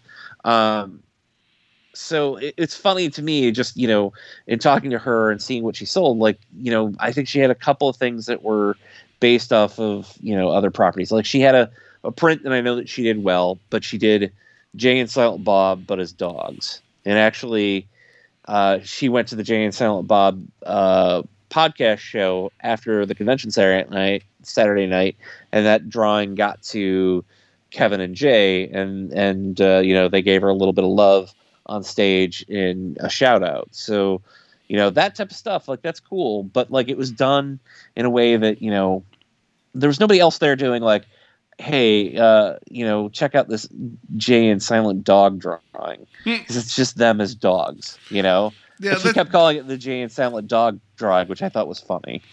No, that at least straddles the line, right? I mean, whatever. I guess that's a whole other conversation for another thing. But um, so yeah, give yourself credit. And I'm not trying to like, I'm not trying to diminish. That wasn't my that my point. Um, it's just that I think I'm over prints. you know, like in terms of like, like eh, if I go to the guy who actually drew the comic, I'm gonna buy a print. You know, like I think that's a little like for me, that's kind of where I'm at now. Versus like, oh, you did a cool print. Let me like, I don't know. Not that I'm saying like I go to you like, what are you doing? I don't know that person. Can I buy a thing? I don't. It's just it's a hard sell sometimes, right? But you know, like it just it. We actually had a lot of we had a few people come up, um, and I, I felt bad because like when you would like go away, I just I was like saying hi to people and like no one was engaging and, and I just froze like a deer in the headlights. I'm just like, uh, uh, well, no, because I'm like, I want to be there to support you and be like, but it's like, it, it's like you, I, I always feel like I'm assuming everybody else's tastes before I talk to them. But when they do the drive by, Mm-hmm. it's really hard to be like, "Hey, you want to check out this comic? Whatever's going on." Like it's just a, you know, whatever. It's like it's hard, right? um, like I literally had a conversation with somebody wearing a, a hockey jersey that was a reference to Letterkenny, and they talked to me, but they kept moving to the right the entire time. Like I was like, I'm not trying to sell. Like I was like, like because they like they came to the left side of the table, and I was like, oh yeah, are you excited for such and such? And they're like, yeah. And we talked to them, and like she was engaging with me, but she kept moving slowly but surely. Never once did I try to sell her anything, and I'm like, oh, I, I just wanted to talk about Yeah. Letterkenny. All right, I guess. All right, all right. Like it was weird. It was like I guess we had a drive-by conversation. You know, like it was tough. Like and and it is interesting too you know myself being you know I, i'm extroverted you know around the people that i'm friends with you and i guess the audience you're all my friends that's right. all a hundred thousand of you Yeah, all, Um, all seven or hundred. There's no in between. It's like you know. but you know I, I i understand that like the people who come up to the table are there's varying levels you know. There's some people who um you know are in cosplay and are like you know fully in character and are excited and just you know want to talk to anybody. And then there's you know a guy who's just like you know and and i hadn't thought of this before and i don't remember who said it but somebody had brought up the fact that you know reading comic books is a solitary thing. It's actually i think in the doc- documentary. Um so you know sometimes when you put those people in in places where there's a lot of people you know they're less inclined to be as engaged you know or they're a little timid or whatever. So you you run the gamut of different types of people um, whenever it is that you're doing this type of show. And i'm always I, you know i want to be inviting and i want to talk but i also don't want to be the guy who's like hey look at this and then they're like well what what what is it you want me to look at you know or Yeah, hey you're you're dressed as you know um Whatever, uh, yeah. bazooka joe check out this bazooka joe drawing i did I like I like that was your default setting, like Bazooka Joe. Hey, you Cracker Jack kid. Yeah, you want a prize inside? Check out over thing over here. You know. Hey, McDonald's Happy Meal, come over here. You know, whatever. No, I get it. I get it. No, I, i get know it. i've probably Yeah. talked Go ahead, please. I know I've probably talked more this episode than I have on like any other po- podcast, but or episodes, I should say. Um, but I got to tell this quick story real quick. So there are always people in the conventions who cosplay, and I'm like, oh, I- clearly whatever they're into uh, is either something I just don't know what it is, or I'm an old man. Like I'm fully well aware that I, I am not on the side of youth and being hip, you know, uh, which you know they don't even use the word hip anymore. They, those people, the youngins. Young, Um, younglings. Yeah, young- Ryan brought, yeah, Ryan brought his daughter, who is nine years old, with him, and she was sitting at her table, and I pointed over to somebody in an animal costume, and I said to his daughter, "I'm like, oh, you know, I'm like, can you tell me, you know." Who that is? Is that is that a character that I don't know? Is that some sort of cartoon car- character or whatever? And she looks over at me, and Ryan's like paying attention. You know, he's he's waiting for her answer as well. Um, and she looks at me and she goes, "That's a furry," and I'm like, "Wait, where have you heard the term furry?" And Ryan's sitting there and he's just got this like blank expression expression on his face, and then he's like, "Yeah." Where did you hear the term furry? Why do you know what that is? and she just got real quiet, and I just looked at him like, I think you probably need to monitor her YouTube a little bit closer. whatever. I, I I don't think that's a negative. It's just I think there's like, but it's funny that like you know, she recognized it was what not it was. the answer we were expecting. Yeah, that's all. great. I think it's I think it's a fun story. You told me that. I like I that's a delightful story, uh, and like how like matter of fact the statement like that's wonderful. She was yeah. Go ahead. Yeah. yeah. yeah. So uh, yeah, so I I, just, I wanted to tell I I broke into your your your uh, last comment with that. No, no, story, no. so my It's, fun. apologies. a fun. No, no. That was a fun story when you told me. I just, I that was that was fun. So, no, it's just um, um, I it's just it's hard sometimes to like you know like I I have a background in retail like you do too. So we don't want to be like that aggressive person, and so when I was talking to uh, Tony Harris and his wife, I was mentioning like, yeah, I was like, I don't want to be like the kind of guy that's shouting out and stuff. And he was like sketching. He was like, yeah, if someone's being aggressive with me, I'm not going to buy their stuff. And I'm like, that's fair. Here's my money. Let's not go buy your stuff. So it, it's that weird line to walk between like, hey, be actively engaging versus shilling and like just shouting at people. Cause you and I both know that like we've been to a couple conventions just attending where someone's like, hey, hey, hey. And I'm like, nope. Like it's almost like it's almost like when like the like you know the Jehovah's Witnesses come to your door like I'm gonna hide behind the couch. And we're done now. We're done. I don't like so it's it's it's a hard line right? Because like like you and I both know you you say that you're an extrovert with friends. However you have been forced in a paying environment to be an extrovert so you know how it goes, right? And I just don't want to ever make anybody feel uncomfortable, right?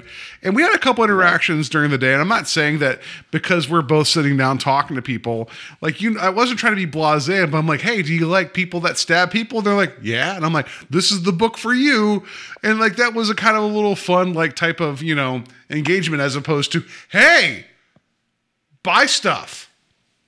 I don't know. That felt like oh, whatever. Well, yeah. I mean, uh, it's funny to me that like our pitches are so different. Where you know, uh, yours is like, "Hey, do you like people who stab people?" And your and people will stop for that. And then somebody comes over to me and they're like, "Well, what's it about?" And I'm like, "Well, if I had to give you the elevator pitch, It's uh, going to go through seven floors, so it tuck in. is it's it's hollow. It's Yep, sorry, continue. Please. you know, uh, Yeah. it's it's Halloween, you know, uh, meets leaving Las Vegas, and I'm always waiting for people to be intrigued by that. There's, like, you know, I always want them to be like, "Wait, what?" like, so, can can yeah, you please uh, in the future? Can you always just pitch as like a Halloween at, meets this mention another movie that makes no sense to go with it? It's like it's like Halloween meets Lorenzo's oil. Like that's what you want to mention, you know? Like it's like Halloween meets uh, you know, um Song of the South. It's like no, no, Oh, no. oh, you know, it's like Halloween meets Kramer versus Kramer. Like I don't know, can you just somehow It's like Halloween meets the Ten Commandments. What? It's like Halloween meets Schindler's List. Like that's what I want you to like. No, I'm, I'm kidding. But like, no, but there's a certain amount of like you. Can, I don't know. I'm not saying that you shouldn't like engage with somebody and like, oh, maybe you'll pique their interest, but it's like, you know, like they're like it's not it's not just you. There's like however many pe- tables people are talking to you at, right? So there's a little bit of like um like customer PTSD, right? Walking along and being shouted at. Like even me walking around with a vendor badge, people are calling out to me. I'm like, I'm like one of you, technically. Don't talk to me like that, please. Thank you. You know what I mean? Like it's like Yeah. uh, there's like I, I- I think I said that to you. I was like, there's a bit of a self cannibalization going on, right? But yeah. So I, let me let me mention briefly before we get to the, the the documentary. You know, two hours and sixty minutes in. So uh, Tony Harris, wonderful to meet. Bought prints, and I like his wife's like, you know, they're two for sixty. I'm like, son of a. Sorry, she's like, no, it's like, uh, was it two for sixty or buy two or get one free? And I'm like, son of a bitch, I'm in. Right. So I bought two prints, and I'm like, well, my friend Steve would like a print, you know. So, you know, I, I got you a print. I know you weren't going for prints, but I got you a print. I know I brought it over. Uh, and then my other goals were um, there was some celebrities there. Uh, Billy West, uh, you know, that you, everybody should know from uh, Ren and Stimpy, uh, Futurama. Throw a dart. Billy West has done a ton of voice work. He was Fry, uh, Farnsworth, which we, you know, we have him, and also Zoidberg. So here, this you, you, Billy West, you know him from Hooray! Hooray tonight! so you know him from everything, right? And it's like, oh shit, he's here. Like I need to meet him because like I love Billy West. I love his voice work. So I went over and met him. And then also there was um uh an actress, uh, Lucy Pohl, who is a voice actor. Well, she does a lot of other acting as well, but she kind of this was her first big uh, animation slash like video game like role that she ended up being. She plays the character of Mercy in Overwatch. And since I've met other Overwatch characters and I play Overwatch, I just mentioned earlier, I got the, you know, uh, I got the piss beat out of me uh, earlier. Um, it's a game I still play and I enjoy a great deal. I'm like, well, if somebody's the voice actor of a thing that I, I enjoy a great deal, could go meet them. And she was a delight. So I got to meet her as well because Steve graciously gifted me with a, vendor badge. So I got in for free. Uh, and then I spent money on those guys. And, um, and so uh, one story I want to tell before we get to the documentary, like, cause, cause I texted you because there was a panel that was going on and I texted you before the panel started. I was like, Jesus Christ, I have a story for you. And you're like, don't tell me until now. I want to tell you the story. Are you ready for the story? You there? I am. ready Okay. for the story. Yep. Sorry, I had you muted. Oh, oh yeah. You had me muted because you're just like, I don't know what he's talking about. It's fine. Um, no, I try not to have my breathing, uh, you know, my heavy breathing overtaking your your speech. So Uh, well, that's one of us because all I do the entire time is like, "Welcome to Invasion of the Body." All right, so it's so bad. Uh, so I went to go to our panel. It was like you know later in the day, and so okay, let let's be let's be real here. This like true true talk here. I know we're both older. We're in our forties, and so like our approach to fandom and the things that we love are going to be a little different than people that are younger than us, right? Because I mean, I'm nothing against them. They're young and like you know.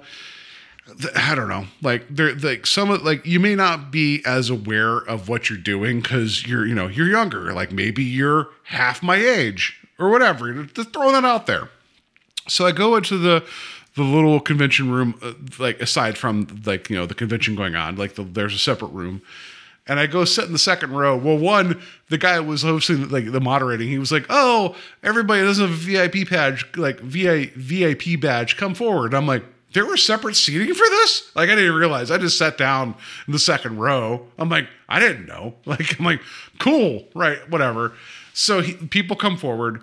There was um there was two people that sat to the front of me, like to my right, that they were clearly really young. Like I'm talking like maybe 21, 22. And like how, how do I quantify this to you, Steve, and people listening?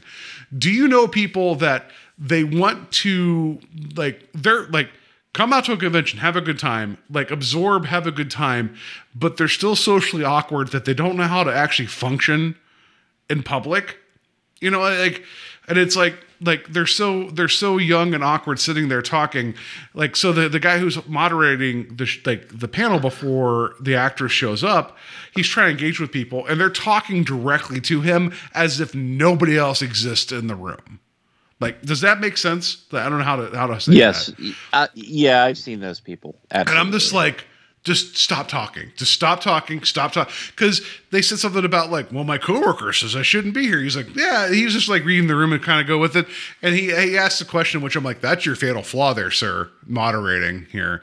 And then she gets into like detail of like people we don't know nor we care about about what's going on. It's like, and you can hear him be like, huh, and try to move on to somebody else. It's like nobody gives a like a a um a, a um a goddamn about your work life because we're here at a convention on a Sunday. Calm down. But they don't not like, but at the same time, it's like, I get it. Like, you're young and like the guy asked a question. So you honestly think he wants an answer.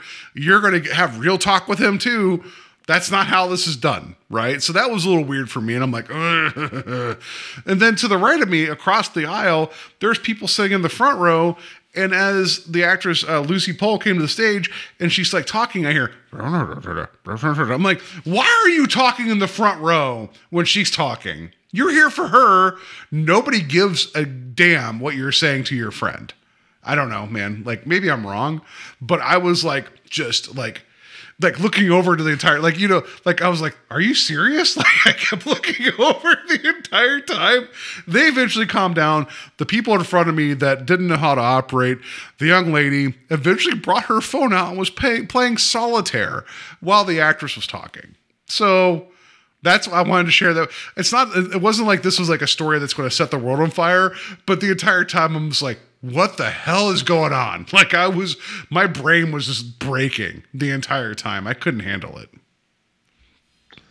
Wow. I so I guess my first question is You said there was somebody playing solitaire the whole time. Were they? They were there clearly to see this person, right? I, I Like- guess I don't know. I have I literally have no idea. I think maybe her boyfriend may have been, or let let me let me walk this back. Oh, I don't know if it was. yeah. I don't know if they were boyfriend girlfriend, brother sister. There might have been a Game of Thrones thing going on. I have no idea.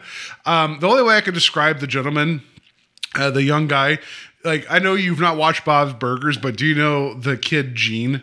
Gene, um, you know, um, Belcher. Like I don't. I think so. Yes. Yeah, he looked like Gene but pink. Like that's the way I could describe him. He, like, like I was trying to tell my wife that night. I was like, "Yeah, there's pink Gene there." Just like, be like I don't know. Like I just he was wearing like kind of like a Hawaiian shirt and his he had pink hair and it was like he was very uh what's the what's the expression ruddy like he has like a pink face like the the face wasn't makeup he just had you know how the, the, you just see people that have like a ruddy expression or ruddy expression where it's like they have like the the flush face like, but his hair was pink and he looked like Gene, but like pink. I don't know how else to like. I'm not trying to be disparaging because I love Gene Belcher, but he was pink Gene, and his girlfriend or sister or whoever uh, had elf ears, and she was playing solitaire. It was very confusing.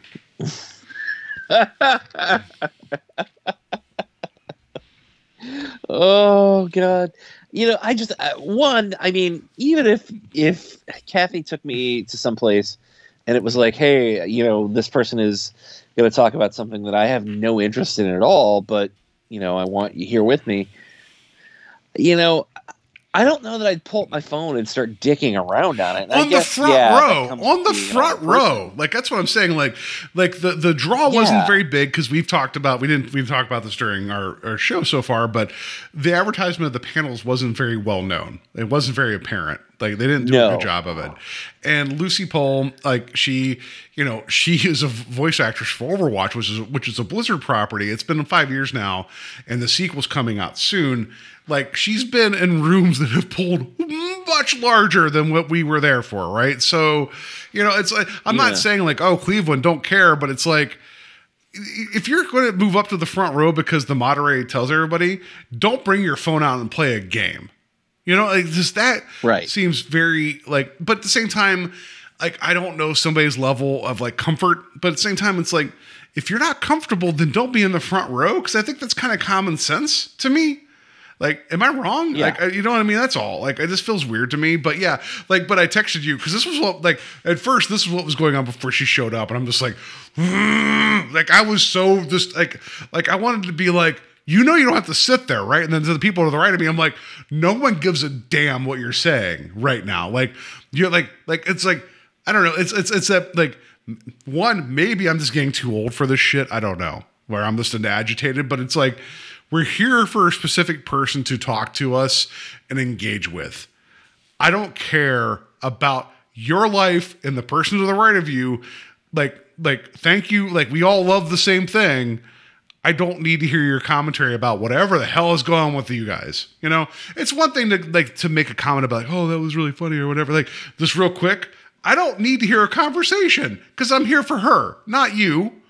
Or I should say, I'm here for her Yeah. and me, not you. Like, am I am I an asshole? Like, I just don't understand. Like, I'm confused. Like, are we getting too old for this? I don't want to, you know, like, are we getting pat? Like, like I'm really confused by this. I don't know, Murta. I think I think uh, you get. I was just trying to go to the Mel Gibson panel without problems. I'm just kidding. No, I just no. So no, because like I, I um there like a couple years ago at the start of the pandemic, I've talked about this in the show. There was a four panel, four person panel of Overwatch actors, and it was fun to go to and listen to talk to everybody talking. And she happened to be the one here this time that was played a different character, and I like and I love the game and I play it daily. And I mentioned you know I get frustrated at it, but uh, it, and even when I talked to her, she's like, "Well, what do you want me to sign the fo- like the picture as?" And I was like, "She's like, well, what's your favorite line?" And I was like, "You put me on the spot because I hear you I, like I hear all of your voices in my head every day, meaning because I have headphones, not because I'm crazy." I guess in hindsight, I shouldn't have said that to her, but whatever. um, it's like you know, I'm like, okay, whatever. But like, you know, she's like, you going to the panel later? I'm like, panel later. I'm like, yeah. She high fived me, and it's like, whatever. It was like a wonderful little interaction, right? Like, I, I I understand what I was paying for, and I just got to say thank you, right? And it's like that's all this is. And then during the panel, I got to ask a question, and then I asked it, and I hit the microphone like this. by accident and I was like, I'm so sorry for like hitting the microphone. And I sat down and as she was answering the question, she made direct eye contact with me. And I'm like, oh yeah, cool. I'm to go play Pokemon Go while this is going on. Are you cool with that? It's fine. You know, like I just, I don't understand. I don't understand fans. I really, really don't. I really, really, really don't. You know, like you, you're you're giving your time here. How about you pay attention to what the hell's going on on stage? How how hard is that? It was a 45 minute panel. You know, like we're two and a half hours in. I like I pity the person that's still listening here. Thank you, everybody. But you know what I mean? Like Christ it really yeah. like it blew the top off my head. That's why I had to text you. I'm like, I have something to tell you. I was really, I was just really frustrated because I had to tell somebody. Like, so yeah, Pink Gene and Ear Girl playing solitaire. It was really confusing to me. So yeah. anyway. Um, that's that was my story, right? That was my story for the week. One, thank you, thank you, thank you for letting me help out. I know I tried my best, and we had some interactions with people, and it was it was fun and you know, you know, I'm always going to show for you. So that was a lot of fun. Um, I am kind of thankful. Like I know you paid for a table, which you know that there's money there. I'm kind of thankful I didn't pay for a pass because I think I would have been like, huh, all right, I guess we're done now. Other than Tony Harris and you know the the two actors I got to meet, that was all great. But you know, just like I think this is a wonderful like um we're going to get to the document in a minute, I promise everybody. Um, I think this is a wonderful experience if people have never been to a convention. I think there's a good way to kind of like experience that convention kind of life and and kind of to see what's going on and be like, hey, we're all we're all the same, we're all the same people. Let, let's enjoy the things that we enjoy. It's just that if you've done it multiple times, that doesn't change. So that gets really tough to convince yourself to go pay money for the same thing over and over again. Yeah, and you know, it's it's funny to me that, and I guess uh, you know, I'm willing to go to a convention and to spend money and you know see people, you know, even if I wasn't tabling. But it is interesting, you know, you're essentially paying, especially if you're not there to see a celebrity or meet a comic book creator or somebody, to just go and be like, yeah, I'm gonna go check out the convention and walk around. You're essentially just paying a fee to walk in and you know maybe buy something from someone. so yeah. it's like I I gotta unlock this door with this puzzle to get to the next puzzle. Like you know what I mean? Like it's. I guess that's not a good analogy, but the point that I'm trying to make is is that you're you're paying for the privilege to walk around and buy stuff, basically, if there's nothing else there for you. Yeah, I mean, like a, like an independent comic about a, a, guy that stabs people. I'm kidding. All right, no. So, um, so let's get into the documentary. I know it's been seven hours from we talked about surviving. Uh, was SuperCon, right? That's what it's called. Yeah.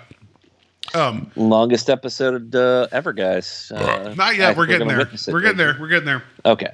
Um, we're, we're uh, you can hear Paul uh, sweating. Oh, there you go. That's um, me. That's me. Um, you know. So yeah. Continue. Like you watched right, this documentary so, recently, right? Yeah. So I'd watched it like a week or two before the convention, maybe three weeks before. Uh, I don't know why I have to make that distinction. Nobody cares. Um, but I'd watched it previously, and I think it's an interesting documentary just because there are so many documentaries on fandom and comics, and I don't know that there's been what I would call a definitive documentary on on at least conventions or the convention scene. Like I, I there's Comic Con, which was made uh, by the gentleman who uh, made Supersize Me. Um, uh, maybe it had a different title. My apologies. It was filmed at Comic Con, which used to be the San Diego Comic Con. Uh, now it's like it's it's known as Comic Con, and it's the biggest show in the world there's very much a celebrity side to that. It's a very celebrity heavy documentary, and I wish that he'd have spent a little bit more time in the trenches of that actual convention. So I don't know that that's a definitive uh, documentary. Um, and there are others that are more about, like there's one, and I'm blanking on the title, so I feel I, I apologize. It was it's it's filmed at Canadian Comic Book Convention, and it's it's. Uh, all about the side of being an artist and um, it's good but i don't know that it gives the full picture and that's actually one of the goals that i wanted to have with why i went through like hey just give you an idea from somebody who's selling at a convention you know here's the realistic idea of what i'm spending just to to be there, you know, and why I have a different strategy where I'm like, I hope somebody reads my book, whereas somebody's, I'm not the guy who's yelling like, "Hey, Boba Fett, come over here and read my or look at my Boba Fett print." Like, you know, people have reasons for doing that stuff, and I'm not saying they're right or wrong. It's just different styles. But going into this, I I think that it's still a pretty good documentary. I don't I, I don't know that we've seen the best documentary that we could about what it's like to actually run a convention. But the things that I took away from it were things that I don't honestly even think about when it comes to attending a convention, whether it be as a guest or as you know somebody going around just trying to meet people. So, uh, just a little context here. Uh, the documentary is about a gentleman. Primarily, it's about him and his wife. Uh, his name is uh, Mike Broder, um, and his wife is Sandy Martin. And uh, they produced this convention um, back in the mid 2000s that was called SuperCon. Uh, what the, the documentary I don't want to say the, the main idea behind the, the, documentary is, you know, here's how a guy created a con- convention out of nothing. Uh, I was going to say supposition, but I don't know if that's the, the correct term here. Well, but no, it's, it's th- there's a lead up because he they, they they lay the groundwork for what it is, and then the crux of well, the bulk of this documentary is their own super supercon convention in 2018, the four days over the course of the four days. Yeah. So we get we get the lead up, we get some input, we learn we learn the people involved, and then we kind of like are like not real time, but we see the experience behind the scenes to them and those in, in power of the um, the troubles and uh, complications that can happen over ho- hosting quite a large convention over four days in Florida.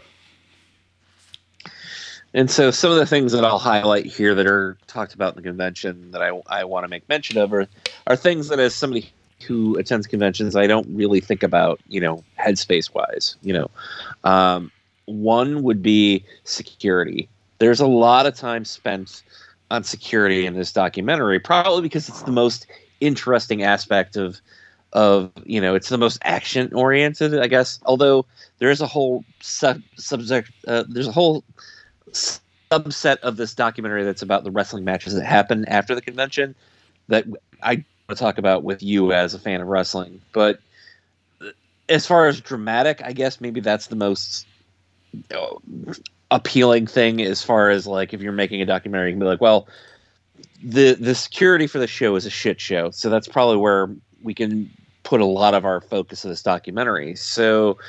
Um, you know, I never consider, I never think about security at a convention. I just don't. And maybe that's foolish of me. And maybe someone like, you know, Bane will show up and try and gas the entire place. But for whatever reason, you know, I, I I will blow I- I up your football that. field, Batman. Or whatever he says, you know, whatever. yeah.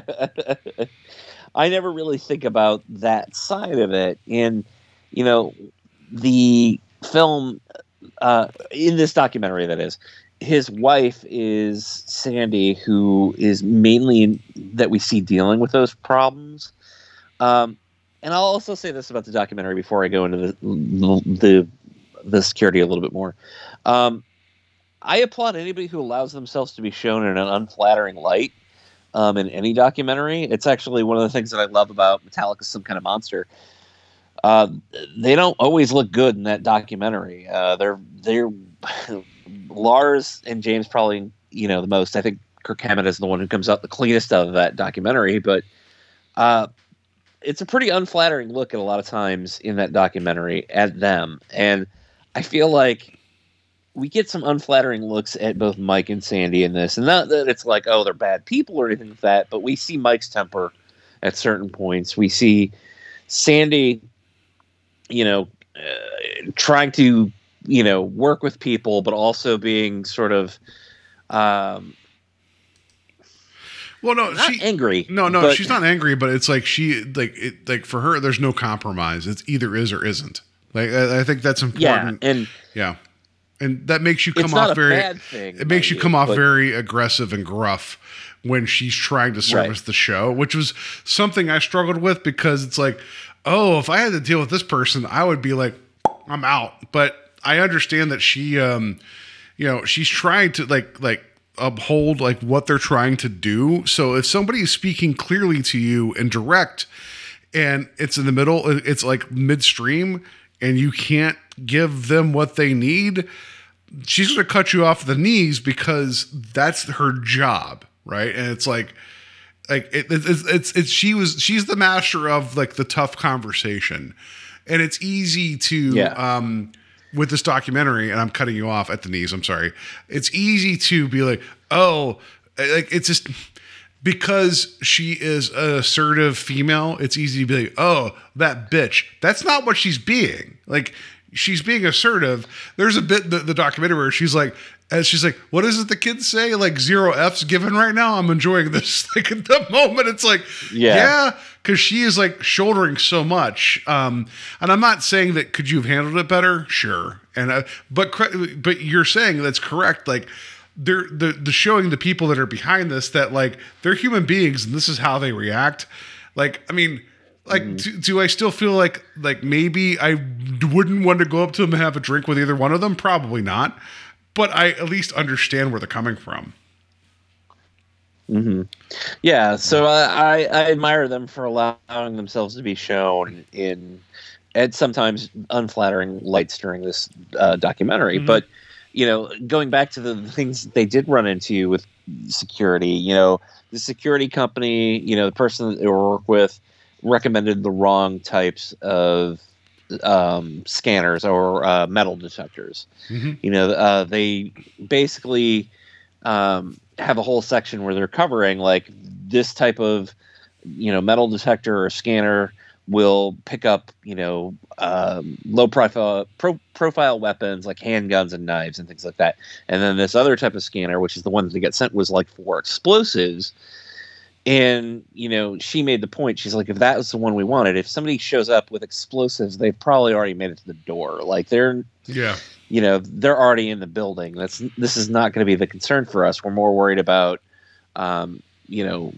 knives and weapons and things like that. She actually makes a point too to say like we don't have a weapons check here. We have a props check um, which i thought was interesting. She's like because we don't allow weapons here. Well, and then Uh, she I've even goes really on further. Sorry, go way. ahead, please.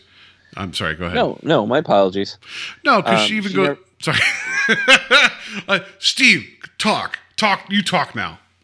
Talk good. No, w- I- I- it's just something that I, I've never heard anybody say. You know, actually make that distinction, and I think it's an important distinction. Um, you know, and there's actually a section where she's training some of the people who uh, the security company hired, which you will later find out some of them are people who were just hired from like places like a you know Goodwill, which there's nothing wrong with that, but these are people who are supposed to be trained to do security, not you know just any Joe schmo who is being hired. Um, but she she you know she makes a, a point about like hey if you're strip search eh, strip searching if you're searching somebody you know or wanding them you know if somebody you could tell is in like you know an Optimus Prime costume, which is a giant robot bot that's going to send a lot of alarms off. She's like, you know, you do your best, but like that person probably spent a couple thousand dollars to make that cosplay. You're not going to rake them over the coals, kind of thing, you know. And I, I thought that was kind of a fascinating thing to think about, like the way that they handle the different guests. And there's even a point later on where you know they talk about like at least you know every show there's always something that happens that's unexpected in the sense of like violence or you know uh Self harm. I don't want to say fights breaking out, but like self harm. Yeah, in this in this particular in this particular convention uh, during the documentary, they they find out there's somebody who started cutting themselves during a uh, you know panel, uh, and I think it was a celebrity guest panel or whatever. So all those things I, f- I found to be fascinating. So now Well, no, you talk. No, you no, say things. yeah, no. Like it was fast because they, they mentioned it's like, like she even says she's like when people ask us like what the blueprint, she's like we don't know. It just you, you have to deal with it as you go, which is fair, right? But here here here's the only note, Steve. I'll say while while watching SuperCon, um, surviving SuperCon, I was like the secret documentary about the incompetence of Staff Pro. That was the only note I took. About uh about the documentary because like I feel like 35 to 40 minutes is just shitting on Staff Pro as a company and their security measures. And I was like, dear Lord, I, You're I wrong. yeah, I'm like, I never want to hire Staff Pro for my security needs. Like, is what's going on. like, they don't come out in a good light, but it's like, there's even a bit where she's just like, hey, you, cop, check badges. And then she goes back, she's like, nobody understands what's going on. It's like, like, you know, like, and then there's even the bit too, whenever uh, Mike is like, he goes to, what was? He drives through, like, you see at the beginning of the documentary where he tells somebody to F off. And he just drives Yeah. through like whatever. But it's like we get context later, which I'm saying like, you know, maybe maybe you shouldn't have handled that that way. But like I understand his Right. frustration. Uh, the one thing I will I will um I will say that maybe maybe there should have been a little bit more nuance is when he went out and caught the scalpers. And he's like, Well, that kid's going to like going Yeah. to jail. And I'm like, Yeah, he did a bad thing, but like, is the pit like I don't know. I'm just getting this whole thing of like, are you going to completely screw up somebody's life for this? Like, is that is that is that worth it to Yeah. you? Like, I don't know. But anyway, like, that's neither here nor there. But um, no, this whole in terms of an operational standpoint, which there was the one gentleman that was in this as well, uh, who was like their operations manager, who was um oh um i don't even have his name here because i'm so bad about all of this but he went through he, like he was brought in as like a tech guy but then eventually became like the operations guy like it's just learning about like all the different moving parts that go on with all this and like the different things they expect like it's almost a given that the fire alarm's going to go off at some point during the weekend and how do you handle that and there's also like You know what's funny Yeah, about that? Yeah. I, I'm sorry. No, no, I'm go- gonna- please go I'm ahead, please. Break in here again. Yeah. What's funny about that, and I should knock on wood because it'll happen next. I've never been in a convention where that's happened. that's like, fair Ever. I've never Yeah. had like a fire alarm go off or like a reason that we all had to vacate the premises. I've never had that happen. But he's in the documentary. He's like, a, no matter what show it is, it's like he. he I, I think he made it. He made mention. It's like this happens every convention, and I'm like, I this has never happened to me at a Uh, convention. But we, but, go the on. sizes they're dealing with are like way bigger than you have I've been to, right? But then also there's the thing where they're trying to do like damage control. They're going along the different booths. It's like people are just like there's one bit where he's like, I don't know if this is like you know um, damage from like the exhaust fans or just this is how it looks. Like I thought that was like, but but they bring all the staffers in to try to help people like set back up again, and it's like okay, I get that, right? Like that's that's fine. Um, so like there's that element. Um, the other like the other thing that was surprising to me was the wrestling port- portion of it. I think that's a lot of fun. Um, like how they bring people, they bring in professional wrestlers to dress up as like characters from pop culture and wrestle. Um, and I, that's a big appeal. That's a lot of fun. That's a good. That's a great angle to get people in there. 'Cause I think I think you and I would have just a blast watching whatever was going on. Like I kind of want to see that match. I want to watch that wrestling match. I think it'd be a lot of fun. Yeah, and uh, you know they talk about the fact that, and I've never been to Dragon Con, so I can't speak firsthand. But they talk about the fact that Dragon Con, and I've heard this prior to this documentary, is sort of like a convention that's also a giant party that just never ends. So they tried to bring that idea to this convention when they were starting it, and they were like, "Well, let's let's have wrestling matches and let's have." these big parties and like all these other things that are going on. Like it's not just a convention that ends at seven o'clock; like it keeps going. Um, and I thought that was fascinating. I, I think the wrestling of all the things that we see in the documentary, I thought that that was easily the most fascinating piece of it because I'm like. Jesus, this is a brilliant idea. Why don't more conventions do this? And I understand not every convention can have a wrestling match for God's sake, but you know, Fan Expo, something like that, like as big of a show as that was, I could see that that being like something they do. And I realized too that they'd have to organize it in every city. It's Well, still, I'm like, you could have worked why don't like, more th- do like this? you know this if, is interesting. if they would have reached out there's a local wrestling promotion here in cleveland that i'm sure they'd have been more than happy to, to do something right but I, but the big thing Mm. too is that they mentioned that like they want this show to be a constant like oh if you don't like this go do this right I, that's that's the like they want that Mm. engagement portion which i'm not saying that like what we just did what we what we went to didn't have that however you know, I'm, I'm it's, it's a way different show. It's way smaller than what it is. I like, I'm not like, but it's like that feels like it's like you know, it's it's like you know, almost like you know, what was it? Um, like almost 100 plus hours, like constant going. Like it's crazy the level of Yeah. like interaction, what's going on. Like like I'd almost want to ask you like would you want to go to a Dragon Con or a Super Con or do you feel like you might just be overwhelmed with what's going on? So there's a little piece of me that thinks I'd be overwhelmed because uh, when I uh, the second time we went to LA, um, we went to what was at that time Stan Lee's Comikaze, um, and it was a giant convention. It's not quite as big as San Diego, but and I've not been to that either. Um, but there was this sort of like bigness to it, and I was like.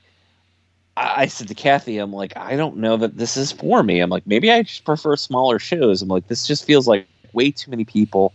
There's too much going on here. Um, you know, and there were celebrities there, there were panels, there was, you know, all kinds of stuff happening. And this is so this is 2014. Um, I think at that show I met um, uh, uh, PJ Soles from Halloween, um, and then uh, unintentionally, I, I should say that as well. I feel bad that, that I don't mean it this way. I didn't go there with like, oh, I'm going to meet PJ Soles. I don't think I knew that she was there, but the photographer who just released the book um, on John Carpenter, she was the onset photographer, so she has this entire book of amazing uh, art. Uh, no, I'm sorry, amazing, amazing photographs of John Carpenter um, films that were, you know, I think it goes from Halloween all the way up to possibly The Thing. Um, I, I don't remember off the top of my head, so I apologize. But she was there with her, and they were signing together, and it was like if you bought the book, you could get signatures from both of them or whatever. And clearly, they were friends and had knew each other. But I was so nervous, and then I you know, I told Kathy, I'm like, well, I already bought the book. I, I own a copy. And she's like, yeah, like you can't buy another copy here in Los Angeles and get it signed. I'm like, oh, yeah, that's a good point. Um, but I remember just being overwhelmed, you know, and the other person that I met uh, at the time, he was doing a podcast. He was not a uh, producer at uh, Blumhouse at the time, uh, but uh, Ryan Turek, uh, who is the producer on the Halloween franchise now and a bunch of other Blumhouse productions. He had a podcast back in the day and a website. So I met him then. Um, those are my two celebrity meetings. But I, I, I remember just feeling like I don't know that I could do a convention this size. This is too big.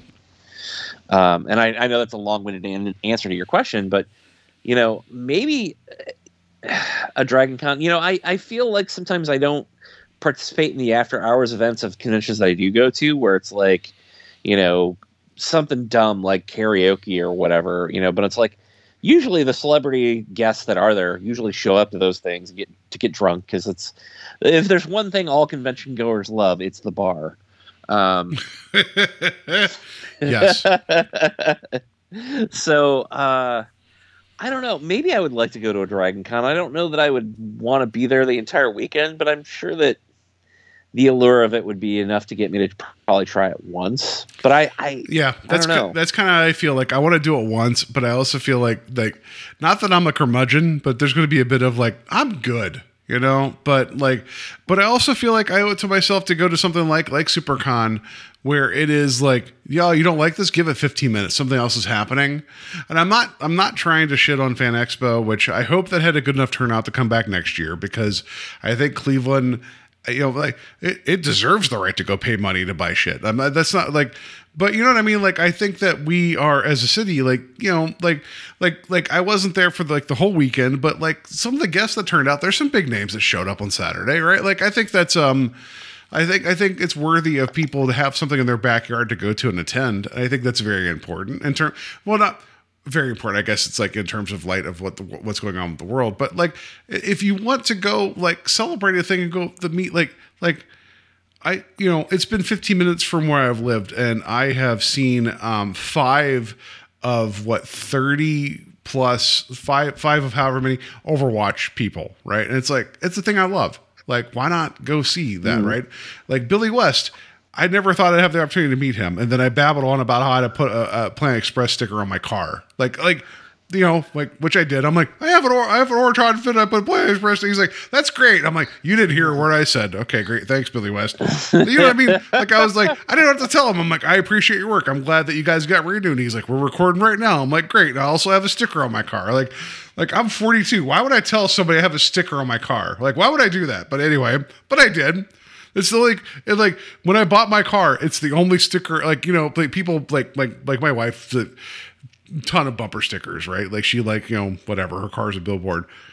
All I have is a Planet Express sticker on the back of my car because I thought that was like my car is orange and tiny, it's a spaceship, right? And that felt very like it felt very in line. And I'm like, if it wasn't for Billy West and company for Futurama, I wouldn't have put a sticker on my car. Like that's a small thing, but I've had this this car for like years, and it's like and every time I go out, I see it, you know, and like also like Futurama is important to me, and I, I like it a great deal. So I got to meet him, right? Like people need the opportunity to to meet the creators of things they love um, and to interact. And I understand there's a premium. Like, everything costs money. I I'm not dismissive of that, but I think that it's like I think like with the Cleveland Fan Expo, like why not, right? Like like like why do we have to drive to other cities? Cleveland's big enough. I hope that continues. That's that's not the, that's not the documentary. We talked about for three seconds. I understand, but um, I think I think that par- it's a parallel of like people get to group together and do a thing and hang out and celebrate their fandoms, and that's perfectly wonderful. And they should have the opportunity to do so. And something like SuperCon, which seems like like gigantic, and I checked their website recently. Um, COVID didn't seem to impact them. They're trucking along. I feel like SuperCon to me would be like, um, I don't know. It seems like not intimidating, but it seems like, wow, that's a lot going on there. I don't think I have that much money. You know, like that's what it feels like to me. well, you know, the other things that I wanted to touch about on, on the documentary, and I, I, I, do feel like I've given short shrift to the documentary just simply because I wanted to give my personal experience. But um, you know, the things that I thought were interesting were, you know, we see a little bit of a piece of him talking about having to deal with, um, you know, celebrities, whether it be uh, people canceling on him, you know, at last minute, um, or, uh, you know, he talks about like there's, you know, and he doesn't name names, which I'll give him credit for. You know, he's not like out to shit on anybody, but he's like, yeah, there are some celebrities who, and I'm paraphrasing here, but that you kind of have to clean up and get to the show, or that they're just ter- they're just mean. The bar, they're just mean or, and terrible the entire time. Yeah. yeah. Or yeah. they're assholes or whatever, you know, and, and he talks a little bit about that, um, which I think is interesting. I, I kind of wish we would have gotten a little bit more of that. I'd also wish we would have gotten a, a little bit more of uh, a discussion about you know comics in general and the people that he was had there, you know, that were comic book artists or writers or legends in the industry, like the people that he was, you know, getting there that were producing all this material that your convention's based on. So I would have liked to have seen a little bit more of that on this documentary. I would have liked more um, of like the logistics of planning how to lay everything out. Just a smidge of like how do you how do you set up the celebrity area? Which I know we saw the taping, like the tape on the floor, which was a funny bit. But I would like to have seen yeah. like how do you how do you plan your floor layout? Like I think that would have been really interesting to be like this is how we do our layout. It, it, it's a it's a work in progress, but this is how we try to make it best for everybody like I think that would have been fascinating to be like, how do you how do you literally like handle celebrities, um, you know, events and also like vendors and like food and uh, like I would have liked to see a little bit about that. And they don't really get into it. Yeah, uh, I I I agree with that. I kind of wish also because it's there's a couple points during the movie where we find out that like he slept either at the office or hasn't even gone home. Yeah, like he's been working the entire night trying to get something done. Um, there's a point in the, the documentary where the convention is going on, and somebody's showing um, Sandy a photo of somebody sleeping on the floor. And she's like, "Oh, is that my husband?" She, and they're like, "Yeah." She's like, "Oh, or you know, is he like trying to steal a nap? And they're like, no, that's him at like three in the morning. He's literally sleeping on the floor of the convention there. Like, you know, I, I I certainly don't want to make him out to be a hero or anything like that, but like she has a a, a comment at the beginning of the film where she's like, "Oh, you know, people tell me you must feel so lucky to be able to do what you love," and she's like, "This isn't love, you know. This or no, it must be Passionate. Must She's like, be- yeah, feel lucky passionate. to Yeah. do something that you have a passion for." She's like, "This isn't passion. This is obsession." She's like, "Obsession doesn't lead you to work as many hours as we do and have spent, you know." Yeah. and uh, sleepless nights and in you know everything that we put into this you know Uh, and I, I do admire that at least at least they felt like they had personal stakes this doesn't feel like a rubber stamp convention it doesn't feel like a plug in your numbers xyz um, and you've got a convention like it does feel like a labor of love to them uh, maybe they're a little too obsessive about it in some aspects but at the same time I, I I still think it's an interesting look at like somebody running a convention versus, you know, so many other documentaries that are supposed to be about, you know, encapsulating what the phenomenon is behind a convention.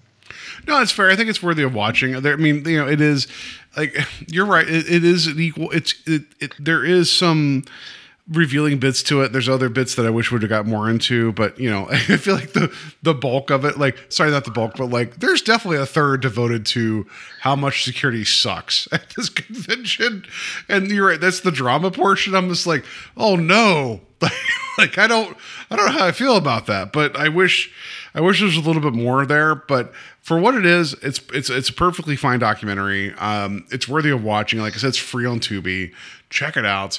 And it's it's interesting to get like the bird's eye view and then the worm's eye view of being somebody at a table, right? Like I think that's why you wanted to p- put that contrast of like and you mentioned like fan expo had some like definite um like billing and communications issues behind the scenes and their their expectations for the show were much smaller than supercon like could you imagine that level of Yeah. chaos in terms of like tabling and p- billing that would not happen as much as there Right. is them dealing with everything from minute to minute that i'm pretty sure a lot of that shit was set in stone before people set foot in the door Right. Yeah, and that's normally the way it goes. So, you know, uh, that's why I wanted to give a little bit of behind the scenes with Fan Expo. And yeah the funny thing is, is that like uh, the entire weekend, I kept getting emails like uh, re up for next year's Fan X com uh, Comic Con right now, Fan Expo, because you know you'll save twenty percent or whatever. And it was like, you literally just charged me like a day ago. I'm not giving you more money for next year. uh, Although there was no guarantee that they were going to take the money. Anyways, maybe There's no be paying them guarantee they're showing up year. again. Like Uh, you know, like I don't know. Yeah. Like it's just it was one of those things where it's like I feel like, hey guys, we're pulling up stakes and going on to the next town. Make sure that you pay your money for the circus coming next year. It's like we have no idea you're showing Right. again, You know. Yeah. So yeah, um, I, I, I first I, I just you know we're ending this up. I just want to say real quick thank you. Um, I know that the idea behind this episode was my idea, and uh, it gave me a, a chance to kind of because I feel like people aren't always willing to reveal the behind the scenes of stuff, and like maybe somebody might be able to say like, well, I don't know that I learned that much, you know, of interest, you know, to what you said, Steve, which would be fine too. But like I, I I wanted to at least try and be honest about it because I feel like people either will represent like nobody wants to admit they lost money. Nobody ever wants to admit that. And like I don't see it as a loss of money. I see that I spent money to try and get my comic out there. Yeah, so no, maybe that's sure. Also the reason I don't sweat about it the way other people do. Well, Um, it's it's an investment like potentially for the future, which is a difference. Like I don't know. It's like you know, like just like I know what I spend on this show, and I know how much I spend to keep Steve around. I, I'm aware, right? Like, um, you know, I'm just like I send him a number of different cheeseburgers over the course of the week. He, you know, he knows how he's paid. um, like, like we all, like, so I do not like, and and I don't think that you would like this either. And this is a different topic for a different day. I, I've heard what we what the podcasting thing is. I've heard it referred to as a hobby. I'm like, I don't know. Yeah. I don't make birdhouses. I don't like. I mean, if that's your thing, you sell birdhouses. Like, please don't. It's like it's not a hobby for me. It's like it- it's something I am passionate about, and I want to do the best job that we can do. So there's a difference there versus like you know I just noodle around with let's see what happens. You know, like my 3D printing of monstrosities that I always mess up. That's a hobby, right? Like like this and like your comic, it's not a hobby. Like I, you know what I mean? Like there's a difference there. Right. I'm not saying that we're gonna like you know be able to like plant our flag and make like make enough money to where you know like we have to like quit our day jobs. No, but it's not a hobby. I don't know how to describe that. Like a lot of people have tables at these shows. It's not a hobby for them. Like some of it is cool. You know, if you get you get your kicks, cool, right? It's not a hobby. It's it, it's it's almost like it's almost in a way here. Like follow me here. It's almost like this is the superhero persona that we want versus our like this is the Superman versus the Clark Kent. This is this is what we want to do, but we have to like buckle down and work for like you know the the Daily Planet. You know, like I don't just it's hard to describe for people. So like I have spent so much money um in beer alone. I'm kidding. Just to you know to do this for like what seven years, and I've I've never seen a return on investment. I never will. Um, I we're not we've not been like we're not getting Joe Rogan numbers. We're not picked up by iHeartRadio. Like you know probably because we speak like truth about things and admit when we're wrong. That's why like you know we could, you know, so weird, right? Like it's, it's the same thing with you. Like you go out and I know you're working on your comic with you and Ryan, and you got two more issues to go for your slasher arc, and like and people are buying your book on faith that you guys are going to complete it, which you will. And it's just I don't know, like and the same thing with SuperCon. It's like people, a lot of people come there to do a thing. It's like this is what they're passionate about, and like there it's way to be focused.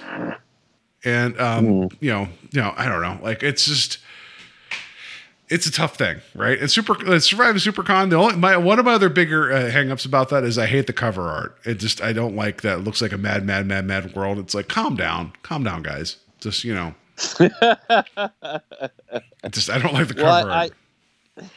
I, I, I, you know, I, I was, uh, I guess, um,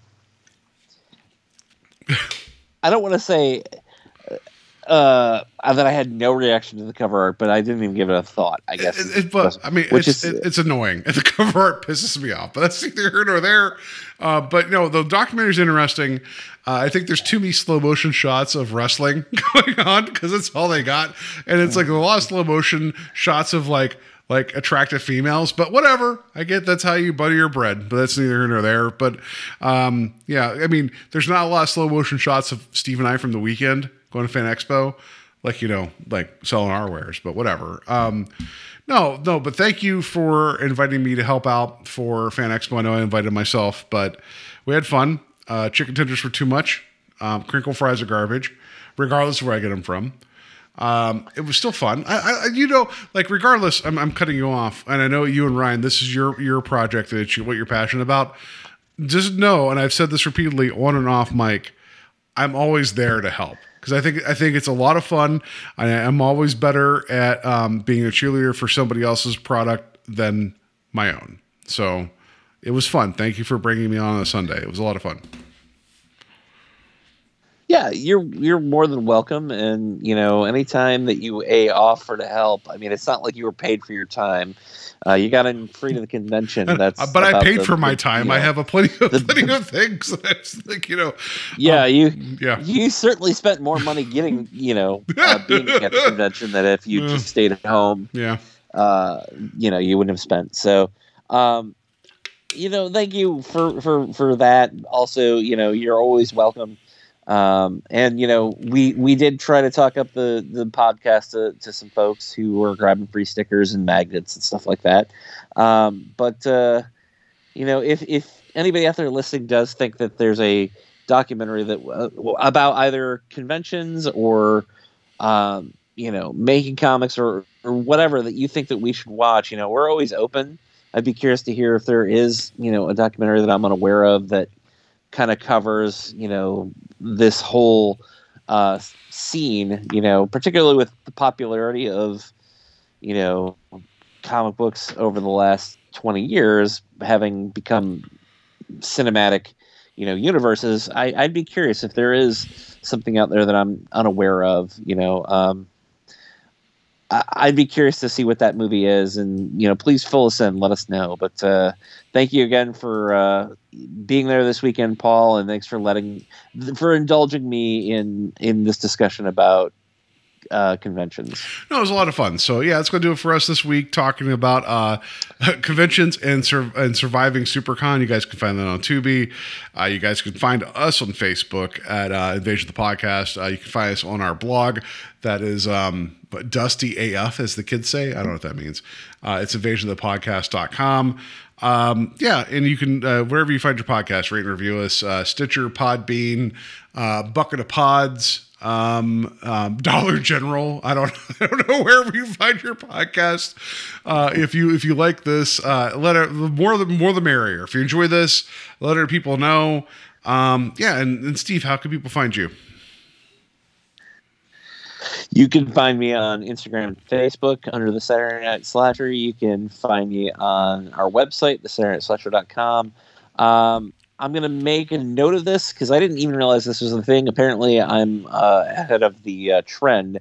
Apparently, there's a whole Etsy strike going on right now because Etsy does kind of rake you over the coals with fees. I was unaware of this until this weekend when I heard a lot of people saying, like, "Yeah, I shut my Etsy down because, you know, uh, you know, there's a, the, this whole Etsy strike going on." I was like, "Ah, good, something that I I was ahead of the curve on." You're this. like, I shut it down just, before you it happened. Yeah, yeah. yeah. Um, so I am considering moving away from Etsy anyway. But if uh, if by chance we decide to stay stay there, it'll be the Art of the Slash. You can uh, buy comics uh, from myself and Ryan Sandy. Perfect. All right. So that that's um that's how you guys can find us and let's like, like we we're to move from one uh, hefty topic to another in terms of taking Steve to vacation Bible school. Time to play the game. Time to play the game.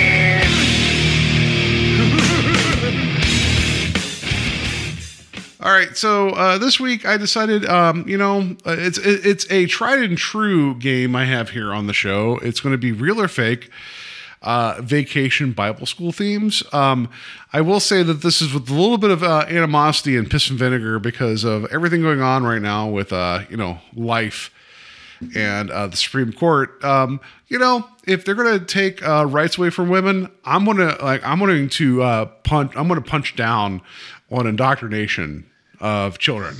Right? Like, Steve, have you ever seen the documentary Jesus Camp? Um, if you, I have not. if you- oddly if- enough. if- if you've Uh, not, um, I've heard of it, but I've not seen. yeah, you should, but it's going to make you mad, like a lot. So, um, so this is like so I've talked about previously. I've I went to vacation Bible school. It was like I thought it was the fun time. I didn't realize it was grown ups like like like telling me bullshit. So I'm gonna I'm gonna po- post it to you, Steve.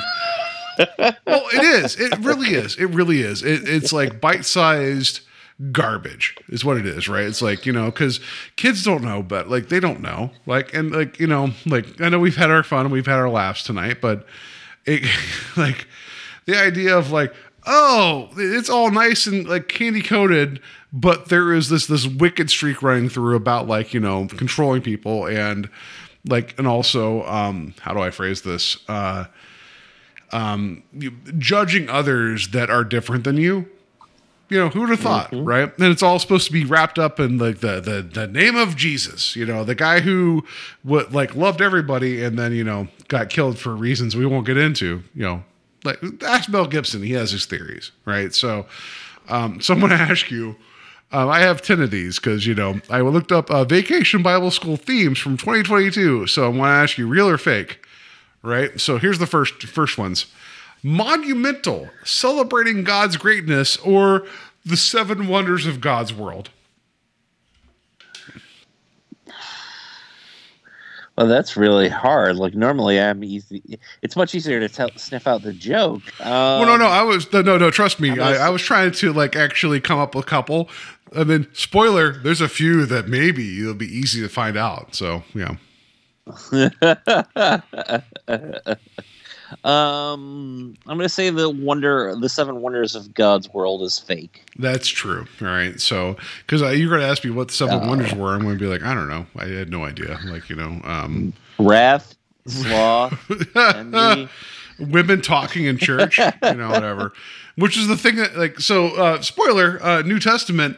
There's a whole thing where, uh, uh, you know, they're they're talking about like, well, what if a woman has like something to say? They're like, she needs to actually ask her husband for him to stand up and ask the question. You know, I'm glad times have changed anyway. So that look it up. It's true. Um, I've read the New Testament twice. Like, come at me. All right, what else we have here? We have um, the Castle of Courage. Be strong and courageous. The Fortress of Faith. Just believe and stand tall.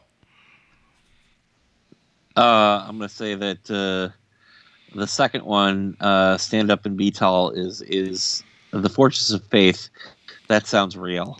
That's fake. So, but it's not that far off though. Where I like the idea of just like you know what. No one can tell you different because this book that was written, you know, a couple thousand years ago and translated multiple times. Nah, just believe it versus, you know, reality. No, the Castle of Courage, be strong and courageous, which that also sounds like hide in your rock wall. You know, like don't ever go outside. You know, just you're good, right? So, yeah. So you're you're uh, one and one so far. All right. So, all right. Um, No, I'm not. I I, I, was wrong on both. no, no, no, no. You you you called out. no, you called out the seven wonders of God being the fake one, right? Is what you said, right?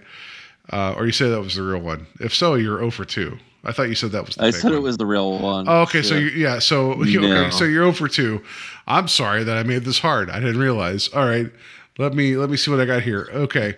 Norb E. So that is um, an out of this world mission to discover God's glory. Norb E stands for non organic robot buddy explorer. Or holy okay. healer of light, uh, explorer, heading into the darkness to deliver God's love. Uh, the second one's real. No, uh, holy is fake. I just thought you'd be finding it funny that, that I spelled it H O L E. I thought you would appreciate that I, um, uh, yeah, both of them are garbage and they're both ripping off uh, WALL-E. But non organic I thought the first one was so bad that it couldn't be real. Yeah, I thought I made it worse. I thought you'd like, sniff that out. So zero for three, Steve. What are you like? Look at you lacking faith. All right, so let let, let okay, I guess great. I need to get to uh, a vacation Bible school. I need to do some learning. All right, what about this one? Ten-Hut joining God's army and passport to peace. Uh, joining God's army is absolutely. Uh, they don't. They don't try to market Jesus on peace. It's usually the uh, you. You know, you got to join the God army. So I'm going to say the first one's real. God army is real. That's the fake one. All right.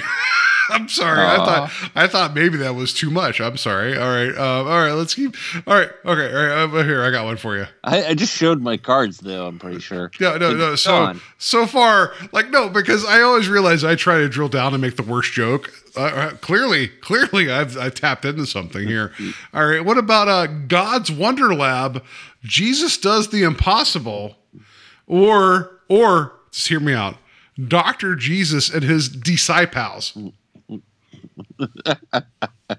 Well, I'm gonna guess that the second one's fake, considering you said "just hear me out,"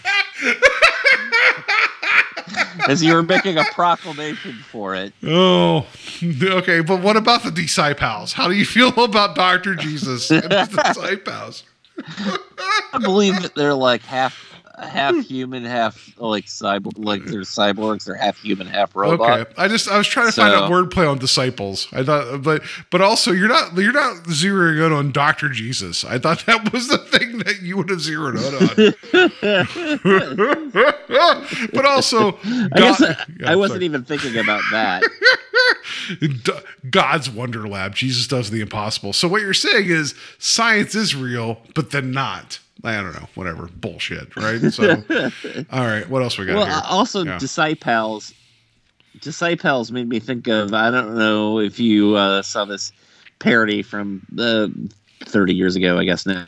Uh, Saturday Night Live did a parody commercial for Philadelphia, the movie, but it was Philadelphia Toys. And at one point, it's like. it's like they have dino buddies and stuff like that. I'll have to look And that it's like, you know, Tom Oh. Hanks and.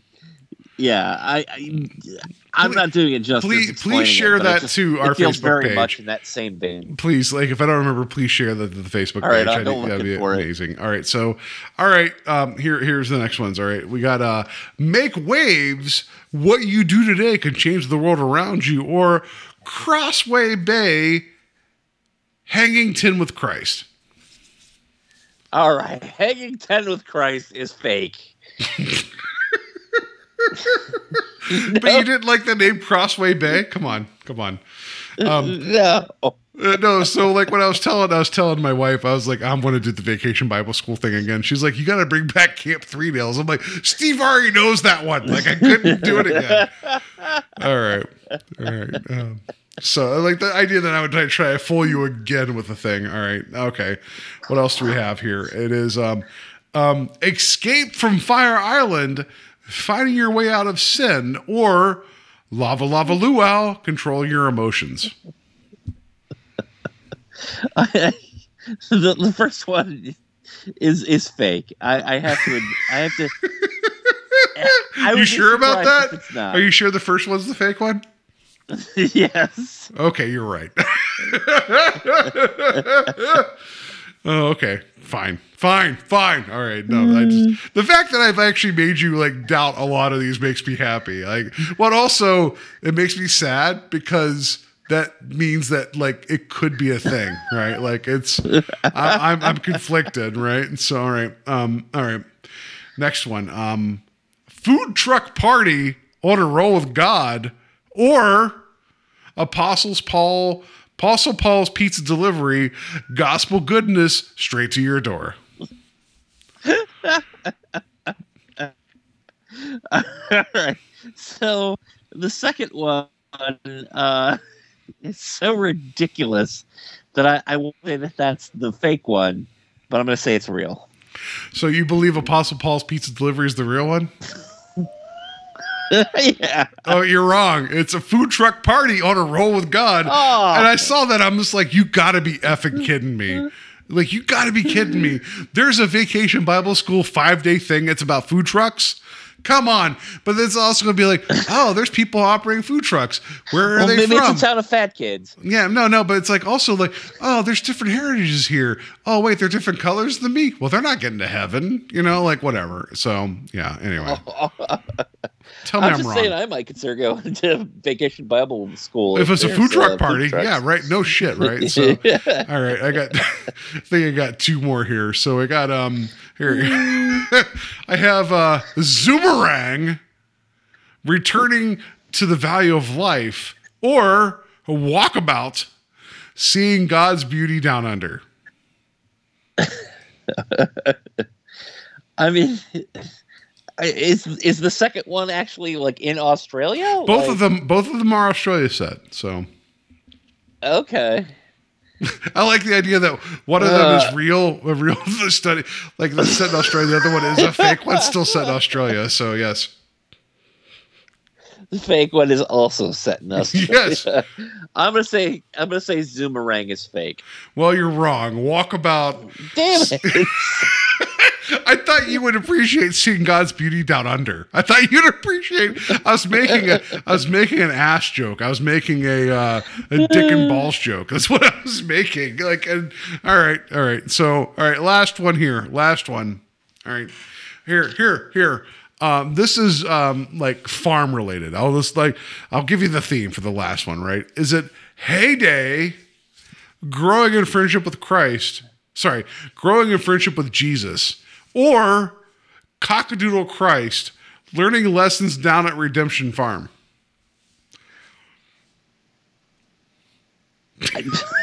Please tell me Cockadoodle Christ is fake. Okay, you paused. Like what? Where? What? What were you? What were you considering? Like I heard. I heard an audible pause there. Like what was going on? I've been so much tonight that I'm like, maybe Cockadoodle Christ isn't so crazy. Maybe that is real. Okay, is that your final answer? Yes, that's my final answer. Okay, that, that one was fake. Okay. oh my gosh. there for a second. I was like, oh no. oh, I, I'm just impressed that I was able to like you know fool you a couple times because I was doing my best to not uh because I I know me I always go, I, I drill down and go for the worst joke ever so I was like I got to come up with something like milk Yeah. toast and garbage that like you know that they would be like this is appropriate you know like like I was trying to think of like um. I was trying to think of like an ocean themed one that was like out of the blue and into the red. I was trying to think of something weird like that. I just couldn't quite land it. So, and I was also trying to think for the um, what was it, uh, God's Wonder Lab. I was trying to be like science is magic. I was trying to think of like a way to like do something there, uh, but I decided for Doctor Jesus' Disciples, which is one of the, my one of my favorite things I've ever written in my life because it's terrible. Um, yeah, so there we go. it's sad because you full you you bit on a couple of things that probably like people will be like, yeah, it makes sense. Let's just do that. It's fine. You know, whatever. Um, yeah, because because you know, terrible indoctrination of kids. Like we laugh, but you know, that's where we are now. So anyway, um, that was my attempt at like you know taking the piss out of what's going on, like as as little as it may be. That was my that was my goal. So all right. So there we go. So that was my vacation Bible school. See us uh, see us next year for that. So I'm sure I'll come up with another batch of terrible things. There we go. So All right. all right. I know we went long, long for us. So next week, Doctor Strange in um, was the Multiverse of Madness. We're getting into it, and some Moon Knight. Tuck in. May not be as long as this, but it, it will probably be as long as the Batman, which you know we're only slightly over that. So, um, yeah. Everybody have a good week. Have a safe week. Um, you know, don't go to vacation Bible school. Don't don't hang out with Doctor Jesus's sci fi pals. Yeah, I don't know. I got nothing there. Um, and Steve, like, what else? Like, what else you got for us on the way out? Don't forget to not make the show too long by just talking real slow as you're trying to get to the end of the